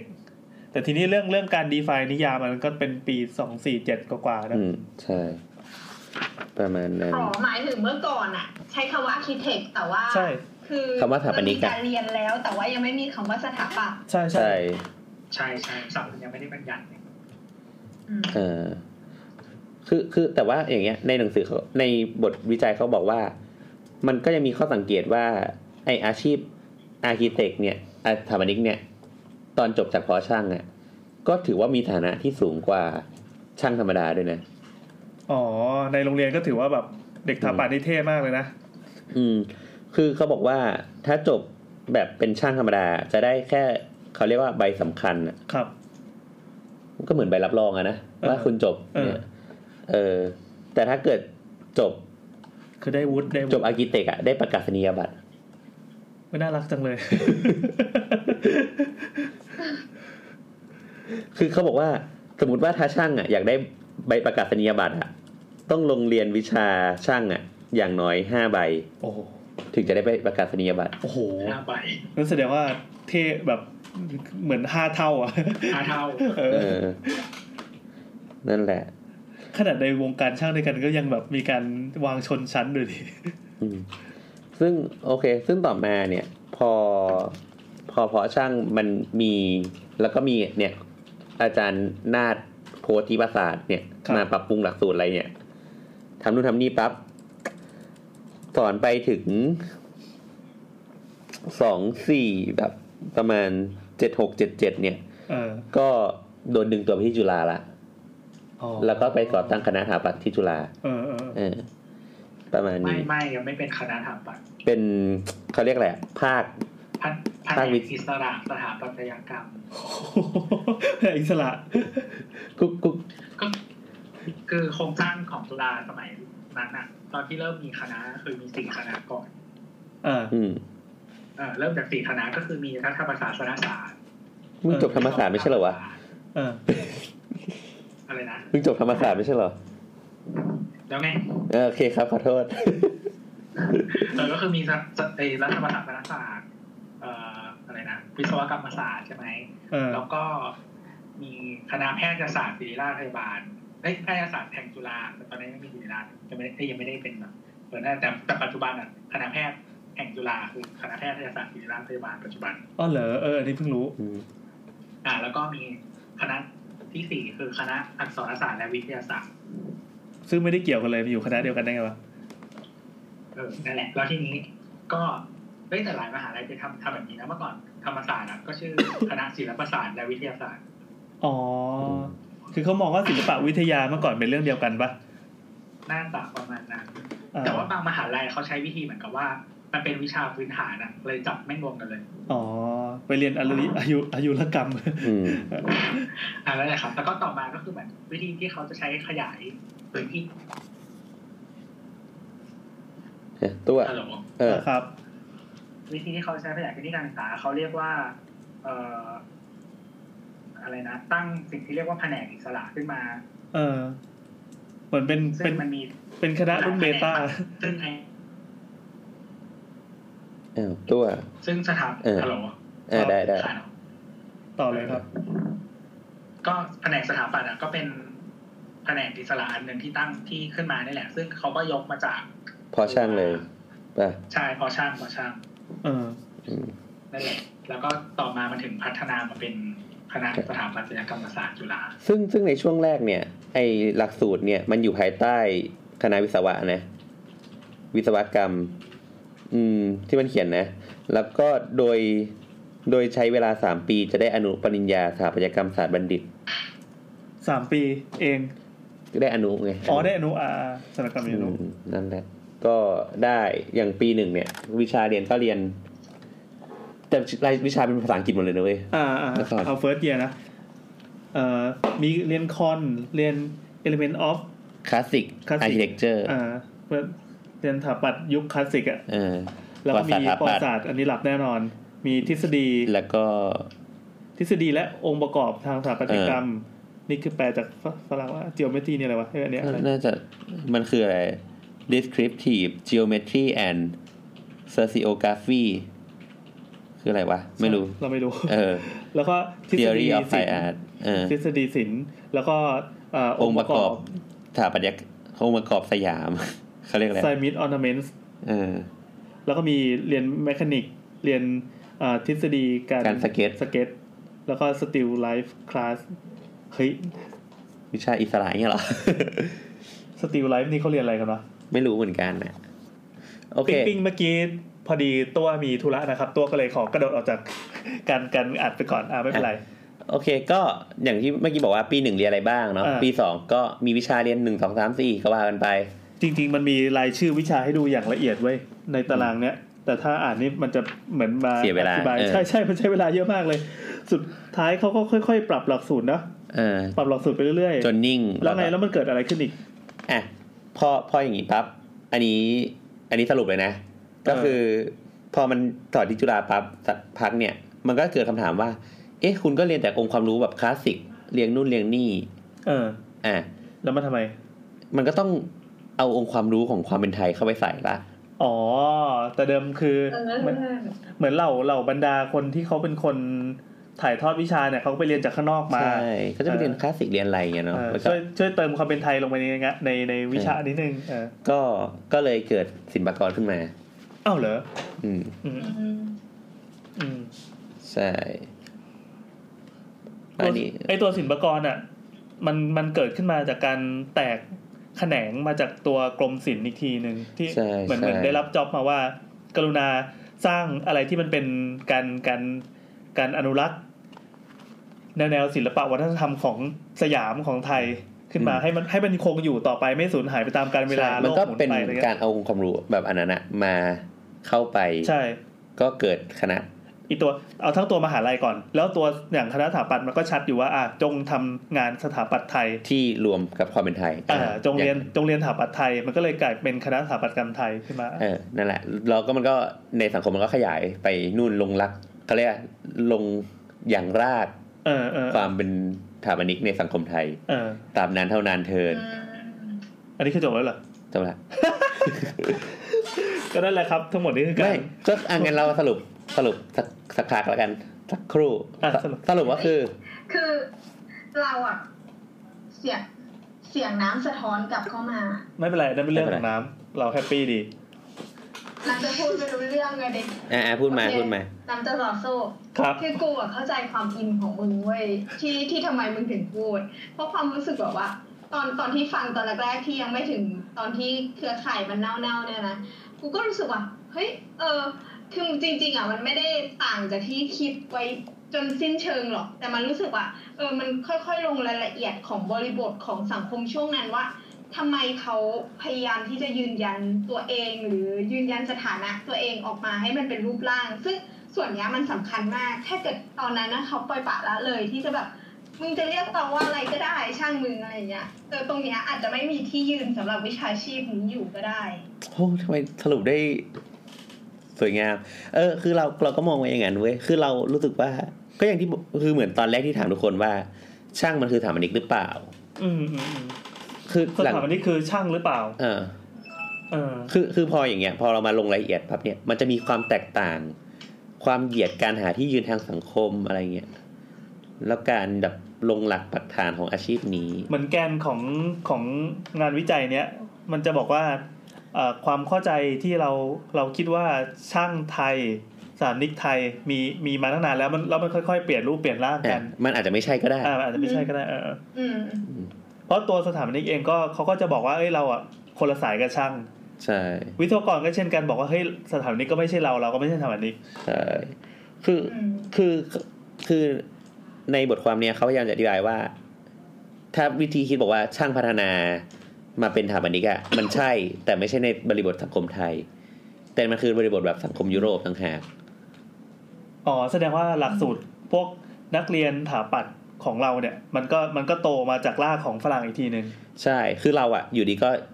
ข้ามเอาฝรั่งมาใส่เล ไป ย ไปหยิบเข้ามาสวมเลย แต่แต่คือฝรั่งมันคือมันก็ผ่านยุคเรื่องซองการพัฒนาความรู้เกี่ยวกับมนุษย์ แล้วเขาทำจนตกผลึกไปไม่รู้กี่รอบแล้ว เใช่ เออ ความเป็นแบบความเป็นผู้ดีความแบบเสพศิลปะอะไรของเขาอะ เออจเออน เออ จน อืม จนเกิดอาชีพนี้ไง ในขณะที่ของไทยเนี่ย อืม มันก็มีความตัด การ ขาดบางอย่าง คือการเกิดอ่ะ การการกลับไปบอกว่า เฮ้ย เราควรจะมาอนุรักษ์สถาปัตย์ไทย เราควรมาให้มอบองค์ความรู้สถาปัตย์ไทยให้กับรุ่นลูกรุ่นหลานกันเถอะ เพราะเราอุตส่าห์มีของดี มันเพิ่งเกิดตอนที่เกิดถาปัตย์ศิลปากรขึ้นมา ใช่ อืม อืมอืมอีกอย่างหนึ่งที่รู้สึกว่า รู้สึกตื่นเต้นกับข้อมูลนี้ก็คือตรงที่เปอร์เซ็นต์ของอ่าต่างชาติเข้ามากับของไทยอยู่เดิมอะเราคิดว่าตอนแรกอะเราคิดว่าความเข้มข้นความเป็นถาปัดไทยอะมันเยอะ แต่ปรากฏว่า เออใช่ พ ใช่ ฟังแล้วอะกลายเป็นว่าโอโอเค เราเหมือนต้นไม้ที่เป็นต้นไม้พื้นถิ่นอะเราต้องการที่จะต่อเติมให้มันแบบมีความเจริญงอกงามอย่างอื่นก็เลยแบบ มาปักชำของส่วนความรู้ของต่างชาติเข้าไป ซึ่งตัวกิ่งนั้นอ่ะ มันเป็นกิ่งของพันธุ์อื่น วันหนึ่งที่มันเริ่มงอกงามอ่ะ เราก็จะย้อนกลับมาที่เดิมที่ว่า เออเราเป็นต้นไม้ของอะไร ก็เลยแบบ เหมือนกระแสอะจากที่ตอนแรกอ่ะ มันตีไปทางต่างชาติอ่ะ มันก็ถูกตีกลับเข้ามา เติมความเข้มข้นของความเป็นไทยอะเข้าไปอีก แต่แต่ทั้งนี้ ต ทั้ องน นั้น ที่ อะอ่ะอ่ะ ตอนที่เรียนมาหลักสูตรของเรา มันก็เริ่มมีความใส่ใส่ความแบบ โอเค อากาศในประเทศเรา เออ เป็นยังไง มันเริ่มแบบมีความอิงความเป็นประเทศ เพราะคุณก็ได้ทำงานอยู่ในประเทศนี้ไง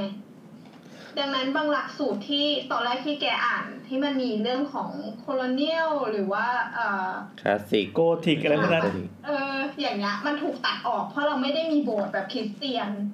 เราไม่ได้ต้องการแบบประภาคารสำหรับขวัญแขวนระฆังอะไรอย่างนี้แล้วอะ อืม อืมพอน้ำพูดก็เลยคิด ส่วน ว่า เนี้ยเนี่ยแหละ อ่า มันมันถูกตีกลับเข้ามาตบกลับเข้ามาว่า เออคุณต้องคืนมาตรงที่เดิมแล้วว่าเราคือคนไทยอะไรเงี้ย เราก็คืองานที่อยู่ในประเทศนี้ ไม่คือแต่อีกในอีกแง่หนึ่งคือมันก็เป็นเขาเรียกอะก็เป็นอาชีพที่เป็นเครื่องมือทางการเมือง ในการสร้างความเป็นชาตินิยมบางอย่างด้วยไง เช่น เช่นแบบ อืม ความการอยู่ดีแบบมา มาแบบ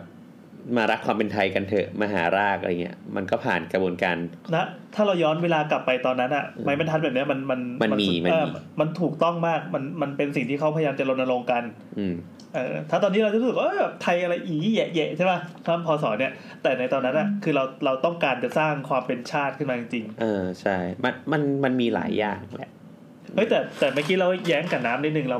รู้สึกว่า เราไม่ได้ต้องการจะกลับมาเป็นไทยอะไรขนาดนั้น เรามองว่าม มันเป็นทางเลือกปะ ระบบการเรียนการสอนของเราอะมันไม่ได้เป็นระบบแบบฝรั่ง เราไปดึงโครงสร้าง อืม การเรียนการสอนแบบของฝรั่งมาโครงสร้าง การแยกคนแยกประเภท แยกชนชั้นฐานะทางสังคมของฝรั่งมา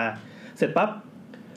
เหมือนเหมือนเราก็เอาไออาชีพของเราอะซึ่งเคยมีอยู่แล้วก็คืออ่ะพวกช่างศิลป์ช่างศิลป์ทุกวันนี้ก็เป็นดีไซเนอร์ใช่ป่ะแล้วก็นายช่างที่เป็นวิศวกรอะไรอะเหมือนจับให้เข้าไปอยู่ในล็อกล็อกล็อกล็อกซึ่งซึ่งมันเป็นแบบเดียวกับสากลโลกเขาดังนั้น อือฮึ เราก็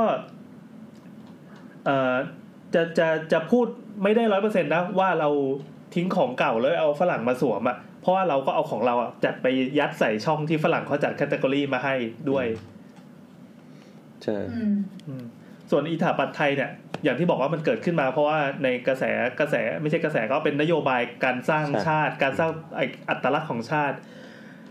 แต่ว่า อืม พอ ช่วงพอนี้พอดีเลย พอมันไปถึงจุดหนึ่งไอ้พวกเนี้ยมันก็เริ่มทยอยล้มหายตายจากไปไอ้คนที่เรียนถาปัตย์ไทยอ่าในยุคหนึ่งอะที่อย่างศิลปากรอะเปลี่ยนเป็นคณะสถาปัตยกรรมศาสตร์ แล้วอินหลักสูตรไทยอะก็หายไปเลย ก็เป็นเป็นแผนกย่อยๆเข้าไป มันมีช่วงหนึ่งที่แม่งหายไปเลยเว้ย จริงเหรอ เออไปฟังไปฟังใน EP สามแปดนะครับกรมศิลป์นะครับ ก็ เขาเล่าเล่าเรื่องนี้มาแล้วเรารู้สึกเออก็ตกใจที่เขาบอกว่าองค์ความรู้มันหายไปเลย จนกระทั่ง อืม เพิ่งเพิ่งมีแบบพระราชดำรัสจากจากไม่แน่ใจว่าเป็นสมเด็จย่าหรือเป็นสมเด็จพระเทพอะที่บอกว่าเฮ้ยถ้าเกิดว่าอ่ะน่าจะเป็นสมเด็จพระเทพนะบอกว่าถ้าเป็นแบบเนี้ยเดี๋ยวมันหายไปนะก็กลับไปไปรื้อโครงสร้างระบบหลักสูตรการสอน แล้วเอาสารพัดใจคืนมาฟื้นมาอีกครั้งหนึงแค่ไม่กี่สิบปีที่ผ่านมานี่เอง อืม ดังนั้นตอนเนี้ยที่เราเรียนถาปัตย์ไทยกันอยู่ ไม่ว่าจะเป็นคณะไหนมหาลัยไหน คณะถาปัตย์ของมหาลัยไหนอ่ะมันเป็นองค์ความรู้ที่เขาเพิ่งรื้อขึ้นมาแล้วพยายามจะค่อย ๆ ต่อยอดกันในในในยุคสมัยของเรานี่แหละ อืม อืม เราก็เสียดายรากเหมือนกันเพราะรากมันหายไปพักใหญ่เลย แต่มันก็มีหลายเหตุผลนะนะ อย่างพวกความองค์ความรู้ช่างอะไรมาก่อนที่เก็บมานะมันก็อย่างที่บอกอะมันมันก็หายไปจากการที่เราแยกกันว่า คุณเป็นสิทธิ์รักไม่สิทธิ์รักด้วยปะเช่นแบบถ้าเป็นสิทธิ์รักก็สอนก็ไม่มีการจดบันทึกไว้ ก็นี่ไงก็เป็นวิธี เออ เรียนแบบไทยๆอ่ะมันก็เลยวิชาก็หายตายไปเยอะแล้วไม่งั้นทุกวันนี้เราปล่อยพลังกระสุนวงจักรได้ แล้ว ไม่งั้นก้าวสัตว์ตามันก็ยังอยู่แล้ว เอออะไรอย่างนั้น อ่ะครับ งงไหมสรุปคืองง คือข้อมูลมันก็ ไม่ เย งง อะ ไม่งงไม่งงโอเคสนุกดีมันก็ ไม่ มัน งงไม่งงไม่งง มันเปิดหัวแล้วก็เปิดความเข้าใจ มันขึ้นอยู่กับค ด้ยวาว มตีความ เออเออเออ ๆแต่ไทำลายกระโดดนะ ก็กระโดด อันนี้อาจจะเทียบเรียงไทำลายไม่ดีเท่าไหร่ มันมันมันดีตรงที่ว่าเราอ่ะต้องไปฟังกับอีพีอื่น ๆด้วย เห็นไหมเขาบอกว่ามันต้องปูไปอีพีอื่น มันเช่นเช่นอีพี เช่นมีเดียอาร์ติ เออแล้วมันก็อีพีสิบห้านะครับ เรื่องไม้ ดูเลยดูเลยดูเลย เออเช่นมีเดียอาร์เคเต็กอะไรเงี้ยก็เชื่อมไปเป็นแถวนี้อนาคตอะไรเงี้ย เดี๋ยวเดี๋ยวมีเดียนี่ไกลมากไม่เกี่ยว เอ้ยดี มี คือ เดียนี่โคตรน่าเกลียดอะพูดถึง EP นึงได้ยอดอะ คนไปฟังว่าทำไมว่าทำไมคนฟังน้อย อ่ะอ่ะอย่างอย่างแนทแนทเป็นคนแบบไม่ได้อยู่ในวงการแนทงงงงไหมเราอาจจะพูดไม่รู้เรื่องนั่นแหละด้วย เออ คนอื่น คือเราอ่ะ เราคิดไปแล้วว่าเราต้องงงแน่เลยอ่ะหนึ่งเพราะมันเป็นท็อปปิกที่โบสเลือกมาเว้ย สอง เรามีความเข้าถึงยาก นี่ไงอย่างที่เราบอกว่าถ้าโบสหยิบหนังสือเล่มนี้ขึ้นมา อีพีแล้วจะต้องฟังยากแน่เลย สองคือพอมาบทพูดไม่รู้เรื่อง เราอะเรากลัวเราหลับด้วยนึกออกปะ เออ ก็เรื่องมันดูแบบ เออ ก็เหมือนหัวข้อมันดูไกลตัวเนาะ มันฮาร์ดคอร์ฮาร์ดค สิ่ง อร์ ที่เราทำเว้ย คือ ก็คือเราทำแบบนี้ แล้วเราก็พบว่าเราเข้าใจมากเลยอ่ะ เฮ้ยแนทจดว่า ว้าว ใช่ สุดยอด เราคือแบบเหมือนเราแบบเลคเชอร์ไว้อะ เฮ้ยสุดยอด เฮ้ยแนท ว่าเอออันเนี้ยแบบพอสออะไรอะไรอย่างเงี้ยที่พูดถึงอะไรอย่างเงี้ยท็อปิกมันคืออะไร เฮ้ยจดใส่สมุดด้วยอ่ะ ผมเป็นคนเป็น มันน่าสนใจนะอะไรอย่างเงี้ยออ ส่งเป็นคนระดับท็อป พอเข้าใจอ่ะมันก็สนุกเว้ยประเด็น เออ คือคนเราจะสนุกกับอะไรสักอย่างมันต้องเข้าใจอ่ะ เอ อ แนท ส่วนเราจดอันนี้ ถ่ายรูปมาด้วย เราจะเขียนว่า ส่วนน้ำว่าดรูปกล้าม บอกแล้วอีโบสก็จบเฉยเลยเลยวะงง ก็จบแล้วมันก็ไม่มีอะไรก็มันอยา เฮ้ ก ยเราว่า ดังไง อันนี้มันเหมือนเป็นจักรวาลมาเวลปะที่ตอนนี้เรายกภาคนี้มาเสร็จปั๊บอ่า อยากไปดู Infinity War เดี๋ยวค่อยดูภาคถัด เพราะ ไป เพราะว่าอ่ะคือเรื่องอย่างหลังจากเนี้ยมันก็ยังไม่จบแต่ว่า มันจะมีจบมันก็จะต่อว่ามันก็ออกกฎหมายมา เพื่อให้มันก็อย่างดึกว่า มันแปลตัวเองไม่ใช่แค่เป็นทางเลือกของวิชาชีพละ อ๋อ มันไปอยู่ในกฎหมายแล้วเฉยๆอะ เราว่างานวิจัยเนี่ยว่าด้วยการพยายามจะมีตัวตนของ ใช่ การการสร้างชาติของคณะไอ้ยของ ของ วงการถาปัตย์ ใช่ ถาปนิกขึ้นมา กำเนิดตัวตนไงความเป็นธรรม เออกำเนิดตัวตน เออ ประมาณนั้น อันนี้คือจุดประสงค์ของงานวิจัย เอออ่ะ อืม โอเค เพราะว่าจะให้ไปพูดกฎหมายต่อว่าทำไมเราถึงต้องไปลงกฎหมาย เพื่อเหมือนว่า นอกจากจะเป็นแบบทุกคนต้องจ้างผ่านนิกถาปนิกแล้วอะก็ใช้กฎหมายในการกำหนดว่ามึงต้องจ้างถาปนิกจริงๆไงเพราะถาปนิกเป็นคนรู้กฎหมายไงอะไรอย่างเงี้ย เอ้ยจริงทำให้เราเข้าใจอันหนึ่งด้วยที่เราเคยเคยปรามาส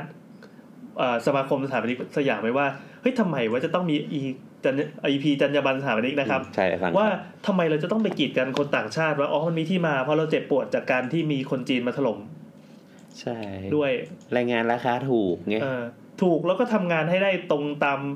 คือทำขอบันไดได้บันได แต่พังหรือเปล่าไม่พังอีกเรื่อง หนึ่งเราก็เลยต้องมีจรรยาบรรณจะต้องมีเส้นเส้นวิชาชีพมาตรฐานอะไรเงี้ย การกำเนิดหลายๆอย่าง มันก็ต้องแบบ เออเออเออ ไปคล้องกับ EP ครับ อื่นด้วย มันผูกร้อยเข้าด้วยกันนะครับ เออเออแต่แต่อันเนี้ยถามความเห็นของคนเป็นสถาปนิกหน่อยดี อย่างไร ว่า ครับ คิดว่าถ้าสมมติว่าเราสังคายนากฎข้อเนี้ย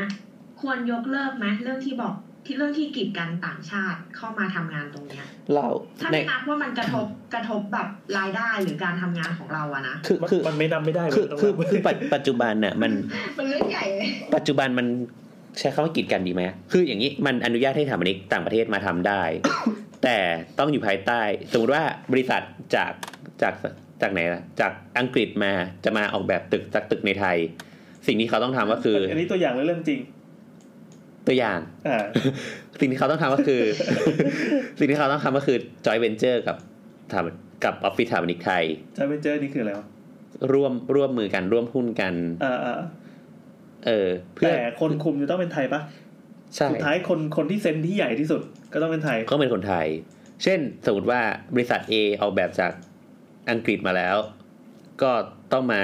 ผ่านการตรวจแบบจากสถาปนิกไทย เออ มาเช็คกฎหมาย เออ มาร่วมมือมาพัฒนาแบบ สิ่งที่เขาต้องการก็คือสถาปนิกไทยได้องค์ความรู้จากสถาปนิกต่างชาติว่า อ๋อเขาใช้วัสดุอย่างนี้ วิธีการทำดีเทลอย่างนี้นู่นนี่นั่น อ่าสถาปนิกต่างชาติก็ได้งาน ก็วินวินนะได้ตังค์ ได้ตังค์ ได้ตังค์ เขาคงไม่ได้อยากได้องค์ความรู้อะไรจากเราหรอก ฝรั่งได้ตังค์เราได้งาน ฝรั่งได้ทางเราได้ เออเราเราได้เราได้องค์ความรู้ใหม่ ครับ ๆ หรือออฟฟิศฝรั่งก็มาตั้งที่ประเทศไทยเลย มาจดทะเบียน มาจดทะเบียนเป็น ได้ ออฟฟิศไทย ได้เหรอ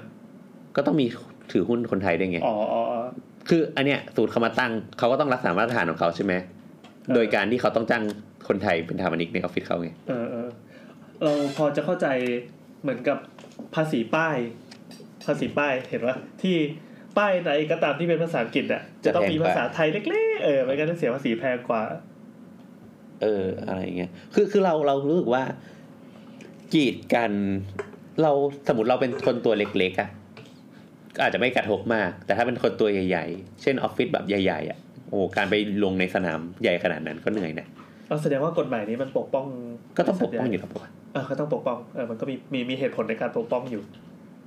ไม่ไม่งั้นงานในไทยตึกใหญ่ๆ ก็แทบจะไม่มีคน เขาก็อาจจะไม่จ้างคนไทยก็ได้ ไม่ได้อย่าดูถูกคนไทยสิ อ่าไม่งั้นเราก็ต้องไปแข่งค่าฟรีไง เออ เอาวแต่ถ้าเป็นอย่างเงี้ยเราก็มองว่าอาชีพอื่นนะไม่เห็นมีคนมาปกป้องเราจากต่างประเทศเลยเนก มี อะ ปะอันนี้ไม่รู้ หมายถึงว่าบริษัทใหญ่ ๆ ในไทยตอนเนี้ยที่บอกว่าเออเจ้าของเป็นนามสกุลใหญ่อะแต่ตำแหน่งซีอที่นั่งอะก็เป็นฝรั่งหมดเลยนะ เหรอ เอ เอ อ อคือไม่ไม่คืออ่ะอย่างอย่างเราอะเราอาจจะมองว่าเฮ้ยหลายหลายบริษัทเลยว่ะที่ทำงานด้านมาร์เก็ตติ้งอ่ะ เออ ค เอน อเอ ที่ อ คนที่เป็นซีอเป็นฝรั่งหมดเลยอ่ะนี้เราเราขยันทำงานไปยังไงเราก็เราก็เป็นได้แค่ GM หรือ VP ปะวะแต่ ไม่ ว่าขึ้นไปเป็นซีอไม่ได้อะไรเงี้ย ใช่ใช่แต่ว่า ทำไมไม่เห็นมีใครมาปกป้องเราบ้างเลยอ่ะ แต่ว่าอย่างเงี้ย คุณไม่มีการเนิร์ดสถาปนิกเหมือนเราไง ไม่ไม่แต่อย่างเงี้ยหมายถึงว่า เดี๋ยวทำ EP กำเนิดมาร์เก็ตติ้งมันมาร์เก็ตติ้งเริ่มมาจากอะไรคะ ไม่แต่แต่อย่างนี้หมายถึงว่าคนที่อยู่ในออฟฟิศก็ได้องค์ความรู้ปะ วิธีการทำงานระบบบางอย่างว่ะ ก็วิน อั วิ น น นี้ กัน ถ้าเอาสถาปนิกฝรั่งมา คนที่ทำงานอยู่ก็ได้องค์ความรู้บ้าง ใช่ก็ก็ก็ถูกไง ก็ก็หมายถึงว่าออฟฟิศฝรั่งก็เปิดได้ โอ้ยเราไม่รู้เว้ยเราไม่ได้อยู่ในวิชาชีพเราเป็นเฉลยศักดิ์อะแต่ที่ชอบเขาเฉลยศักดิ์มากรู้สึกเท่ เราก็ไม่รู้เหมือนกัน ชอบเราจะได้ไม่ได้มาเฉลยสักไหม อันนี้ไม่ได้โจมตีสถาปนิก ไม่ไม่เข้าใจเข้าใจ เฉยๆว่าแบบ โจมตีไปเลย มันมันยังควรมีข้อนี้อยู่ไหมเพราะว่าบริบทอะไรรอบๆแวดล้อม หรือว่าการเวลาโลกาภิวัตน์อะไรเงี้ยมันเปลี่ยนไปไง คือเราก็ว่า แล้ มั วน ก็คนอื่นก็ไม่เห็นได้ได้สิทธินี้เลยอะไรเงี้ย แม้แต่แบบ แม้แต่ตัววิศวะเองเขาก็ไม่มีสิทธินี้แล้วปะ ไม่ไม่รู้เหมือนกัน คที่ทำแบบ ว่ะ เคมีพันหรืออะไรคนที่นั่งท็อปก็เป็นฝรั่งได้อยู่ดีหอปล่ เราเราป็นเป็นคำถาม เราแอบคิดว่า ถ้าผิดถ้าผิดอย่าเสียบหัวประจานด่าได้ แต่อย่าเสียบหัวประจาน ไม่ไม่คือเราเราแอบคิดว่า มันมันพอเราเป็นตั้งเป็นสมาคมอ่ะ มันก็เป็นเรื่องธรรมดาที่เราจะปกป้องตัวเองเปล่าวะ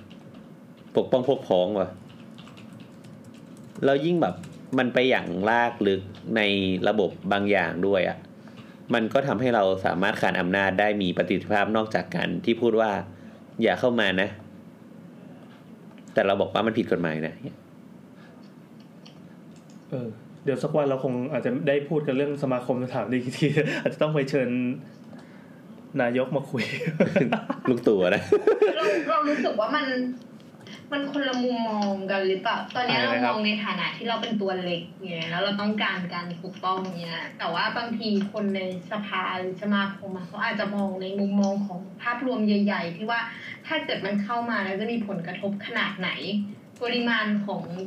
อาตลาดของสถาบันนิกต่างชาติที่อยากจะเข้ามาทำธุรกิจในนี้มันอาจจะเยอะมากก็ได้ น้ำหยุดพูดไปจับไมค์ไปเดี๋ยวนี้ นะ เออไม่รู้ว่ะ แต่สมมติว่าถ้ามันออฟฟิศสถาปนิกต่างชาติอะเราก็จะไม่จ้างคนต่างชาติปะสมมติเรามาเปิดในไทย เหตุผลเพราะว่ากฎหมายมันเป็นอย่างนี้ ใช่ก็กฎหมายก็กีดกันประมาณหนึ่งอยู่แล้วปะ เออนั่นแหละ ก็นั่นแหละก็เราเข้าใจเราเข้าใจเรื่องนี้คือคือมันมันก็คือการคานผลประโยชน์แบบเดียวกับที่เราพยายามจะต่อสู้ดิ้นรนเพื่อให้มีคำว่าสถาปนิกในไทยนั่นแหละ คนเอ่อการมีสมาคม พวกบรรดาผู้ใหญ่ในสมาคมเขาก็ต้องแบบปกป้องวิชาชีพเพื่อให้เราพวกเนี้ยเราเนี่ยอยู่รอดกันได้ รวรวมถึงตัวเขาเองด้วย เอาไปเทียบกับวงการอื่นก็ได้วงการแบบเอ่อก ราฟิกมีปะ นัข่าวกราฟิกเหรอเขามีสมาคมอยู่แต่สมาคมจะมีบทบาทกับกับกับดีไซเนอร์หรือเปล่า นี่ก็เป็น อีเรื่องหนึ่ง เฉลยบรรดาศักดิ์ เฉลยศักดิ์ เออเฉลยศักดิ์ ใน ก็ ขไม่ณะได้ ที่ อยู่ใช่ไหม อย่างสมาคมผู้สื่อข่าวอะไรเงี้ยเขาก็จะมีอ่าพวกเราจะต้องมีถ้ารวมตัวกันปั๊บเราจะได้ บัตรผู้สื่อข่าว อะไรอย่างนั้น แต่บางทีคนที่ที่เขามีคดีโดนจงโดนจับเลยเขาก็ไม่ได้เป็นสมาชิกสมาคมเออคนที่เป็นนักข่าวผู้สื่อข่าวที่ดังที่สุดในประเทศไทยอยู่ช่วงหนึ่งอะ เอ้ยแนทเป็น อืม มาร์เก็ตติ้งเถื่อนปะเนี่ย มีใบมีใบมาร์เก็ตติ้งประเทศไทยปะเนี่ย เออนั่นแหละเดี๋ยววันหนึ่งเราจะได้ฟัง EP marketing จากแนทนะครั นั บ กการตลาดเถื่อน เฮ้ยพอยังพอยังพอยังเดี๋ยวยาว เออได้ หนึ่งชั่วโมงสี่สิบสองเฮ้ยคราวนี้ ดีกว่าสั้นดี จบแบบงง ไม่งงไม่งงเราเข้าใจ ถ้างงก็ด่าเนี่ย งงถามว่างงถามดิงงคือมันจบพวดไปอย่างเงี้ยเหรอ ๆ เออมันอยู่ๆมันก็จบ ก็มันชื่อก็ชื่อว่ากำเนิด ส ไง นุกกว่าที่คิด เออเออเชื่อว่ากำเนิดมันก็ต้องกำเนิดอย่างนี้แหละ ตอนแรกบอกจะทำ 45 นาทีไม่เห็นพูด ก็นี่ไงหนึ่งชั่วโมง สี่สิบห้า ทำถึงชั่วโมง 45 นาทีไง อ่ะ โอเค โอเค กล่าวปิดครับ ท่านประธานครับ ก็อ่ะ ช่วยช่วยฟังกัน ใครใครใครอยาก ติดเป็นภาษาบาลีหน่อย เออพาหุ้งสหัสไม่ใช่ละ ก็ย้ำอีกครั้งใคร มันก็ตาม คือในรายละเอียดเราอะเราอาจจะให้แบบไม่ได้ดีมาก ถ้าใครอยากไปรู้เพิ่มอะก็ไปหาหนังสือเล่มนี้อ่าน หนังสือชื่อ ชื่อ รัฐศาสตร์สาร ปีที่สามสิบแปดฉบับที่หนึ่งมกราถึงเมษาสองห้าหกศูนย์ มันต้องเป็นคนประเภทไหนถึงไปหาอะไรอย่างนี้มาอ่านวะ ความยาวหนังสือ ครับ เออความยาวบทเนี่ย คำจำบทนี้ แค่บทเนี้ยนะ ประมาณเจ็ดสิบหน้า ครับเราโบนก็อ่านจนจบอ่ะ ก็อ่านจบแหละ บ้าจริง เฮ้ยแต่ในเล่มเนี่ยมันยังมี กูอ่าน 500 หน้าภายในคืนเดียวนะ มึงอ่านโดจินนะ อย่าพูด เฮ้ยแต่ มี แต่ มีตัวหนังสือหน้าละสองคำ เยอะอยู่มันเยอะอยู่ อ่ะอ่ะเดี๋ยวเดี๋ยวเดี๋ยวเราเราเกรินก่อนว่าในเล่มเนี่ยไม่ใช่มีแค่เรื่องนี้ แต่มัน อ่า แต่มันไม่ใช่มีแค่เรื่องถาปันนะ แต่มีหลายเรื่องที่น่าสนใจ ถ้าอีโบทบอกน่าสนใจนะ เดี๋ยวแม่งจะเอามาเป็นอีพีถัดๆไป ใช่เผื่อเผื่ อสนใจ เฮ้ยน่ากลัวเอาจริงเหรอวะ อ่ะ ต่อต่อต่อ เช่น เรื่องคณะสุภาพบุรุษกับความเป็นนักเขียนสมัยใหม่ เออ คำว่าสุภาพบุรุษในสังคมไทยกับสังคมต่างประเทศก็ไม่เหมือนกัน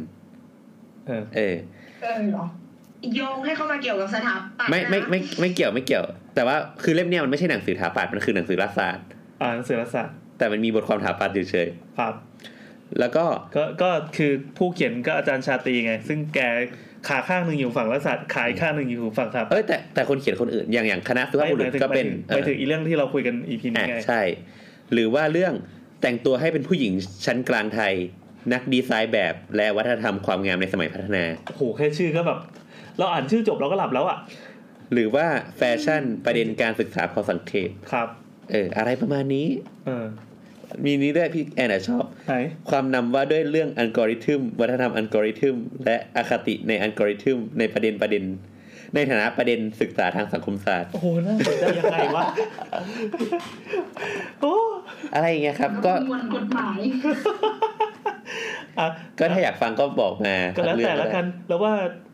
อ่ะ ไม่ต้องฟังก็ได้ แก๊งหลัดผักอาจจะฟังมาถึงตรงนี้แล้วก็โอ้โหหูตาสว่าง หลัดผักอยากฟัง เล่มอ๋อเล่มนี้ได้ได้จากเอาหนังสือสักเล่มเนี่ย ไปให้อาจารย์ชาตรีเซ็นแล้วเขาก็บอกเอาเล่มนี้ไปด้วยสิ ให้มาฟรี เออ เฮ้ยไอ้ขอดูหน่อยดิเสร็จ มีลายเซ็นมีลายเซ็นเนี่ย นี่ สำหรับคุณโบ๊ทนี่ อ๋อสำหรับคุณโบอสเจ๋งว่า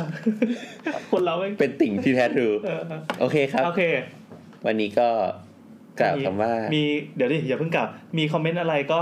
ดาโบท ด่าโบสครับ แล้วเรามีการสรุปต่อไปนี้เนอะต่อจากนี้เราจะมีการสรุปเป็นหัวข้อย่อยๆๆถึงมันจะไม่ค่อยเป็นหัวข้อก็เถอะอย่างคราวเนี้ยสรุปยากนิดนึงเพราะมันเป็นไทำลายไปอ่านใน description ของ SoundCloud ก็ได้ เออ หรือถ้ามีคอมเมนต์มีความเห็นอะไรหรือว่าอยากสนใจอยากมาคุยกับเรา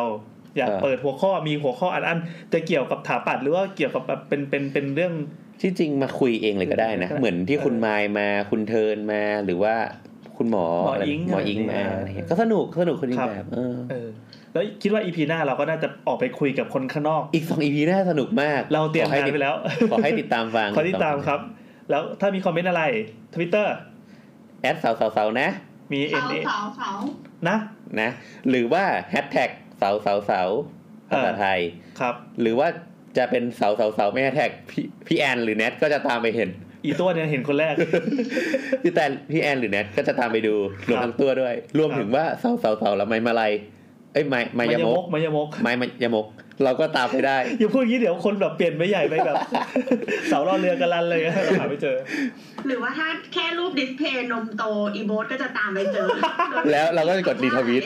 เราเห็นโคตรบ่อยเลยเว้ยแบบโบทไลท์และแบบกระทู้ซักเกอร์ซักเลยอะไรสักอย่าง เออ ที่แบบ ใช่ เป็น ใช่ สาวตึงผมว่าอีโบทมาแล้วครับ เอ็กคอนเน อร์ เออ โอเคครับ ครับ ก็ไว้เจอกัน EP หน้า สวัสดีครับ สวัสดีครั ส บ วัสดีค่ะ สวัสดีค่ะ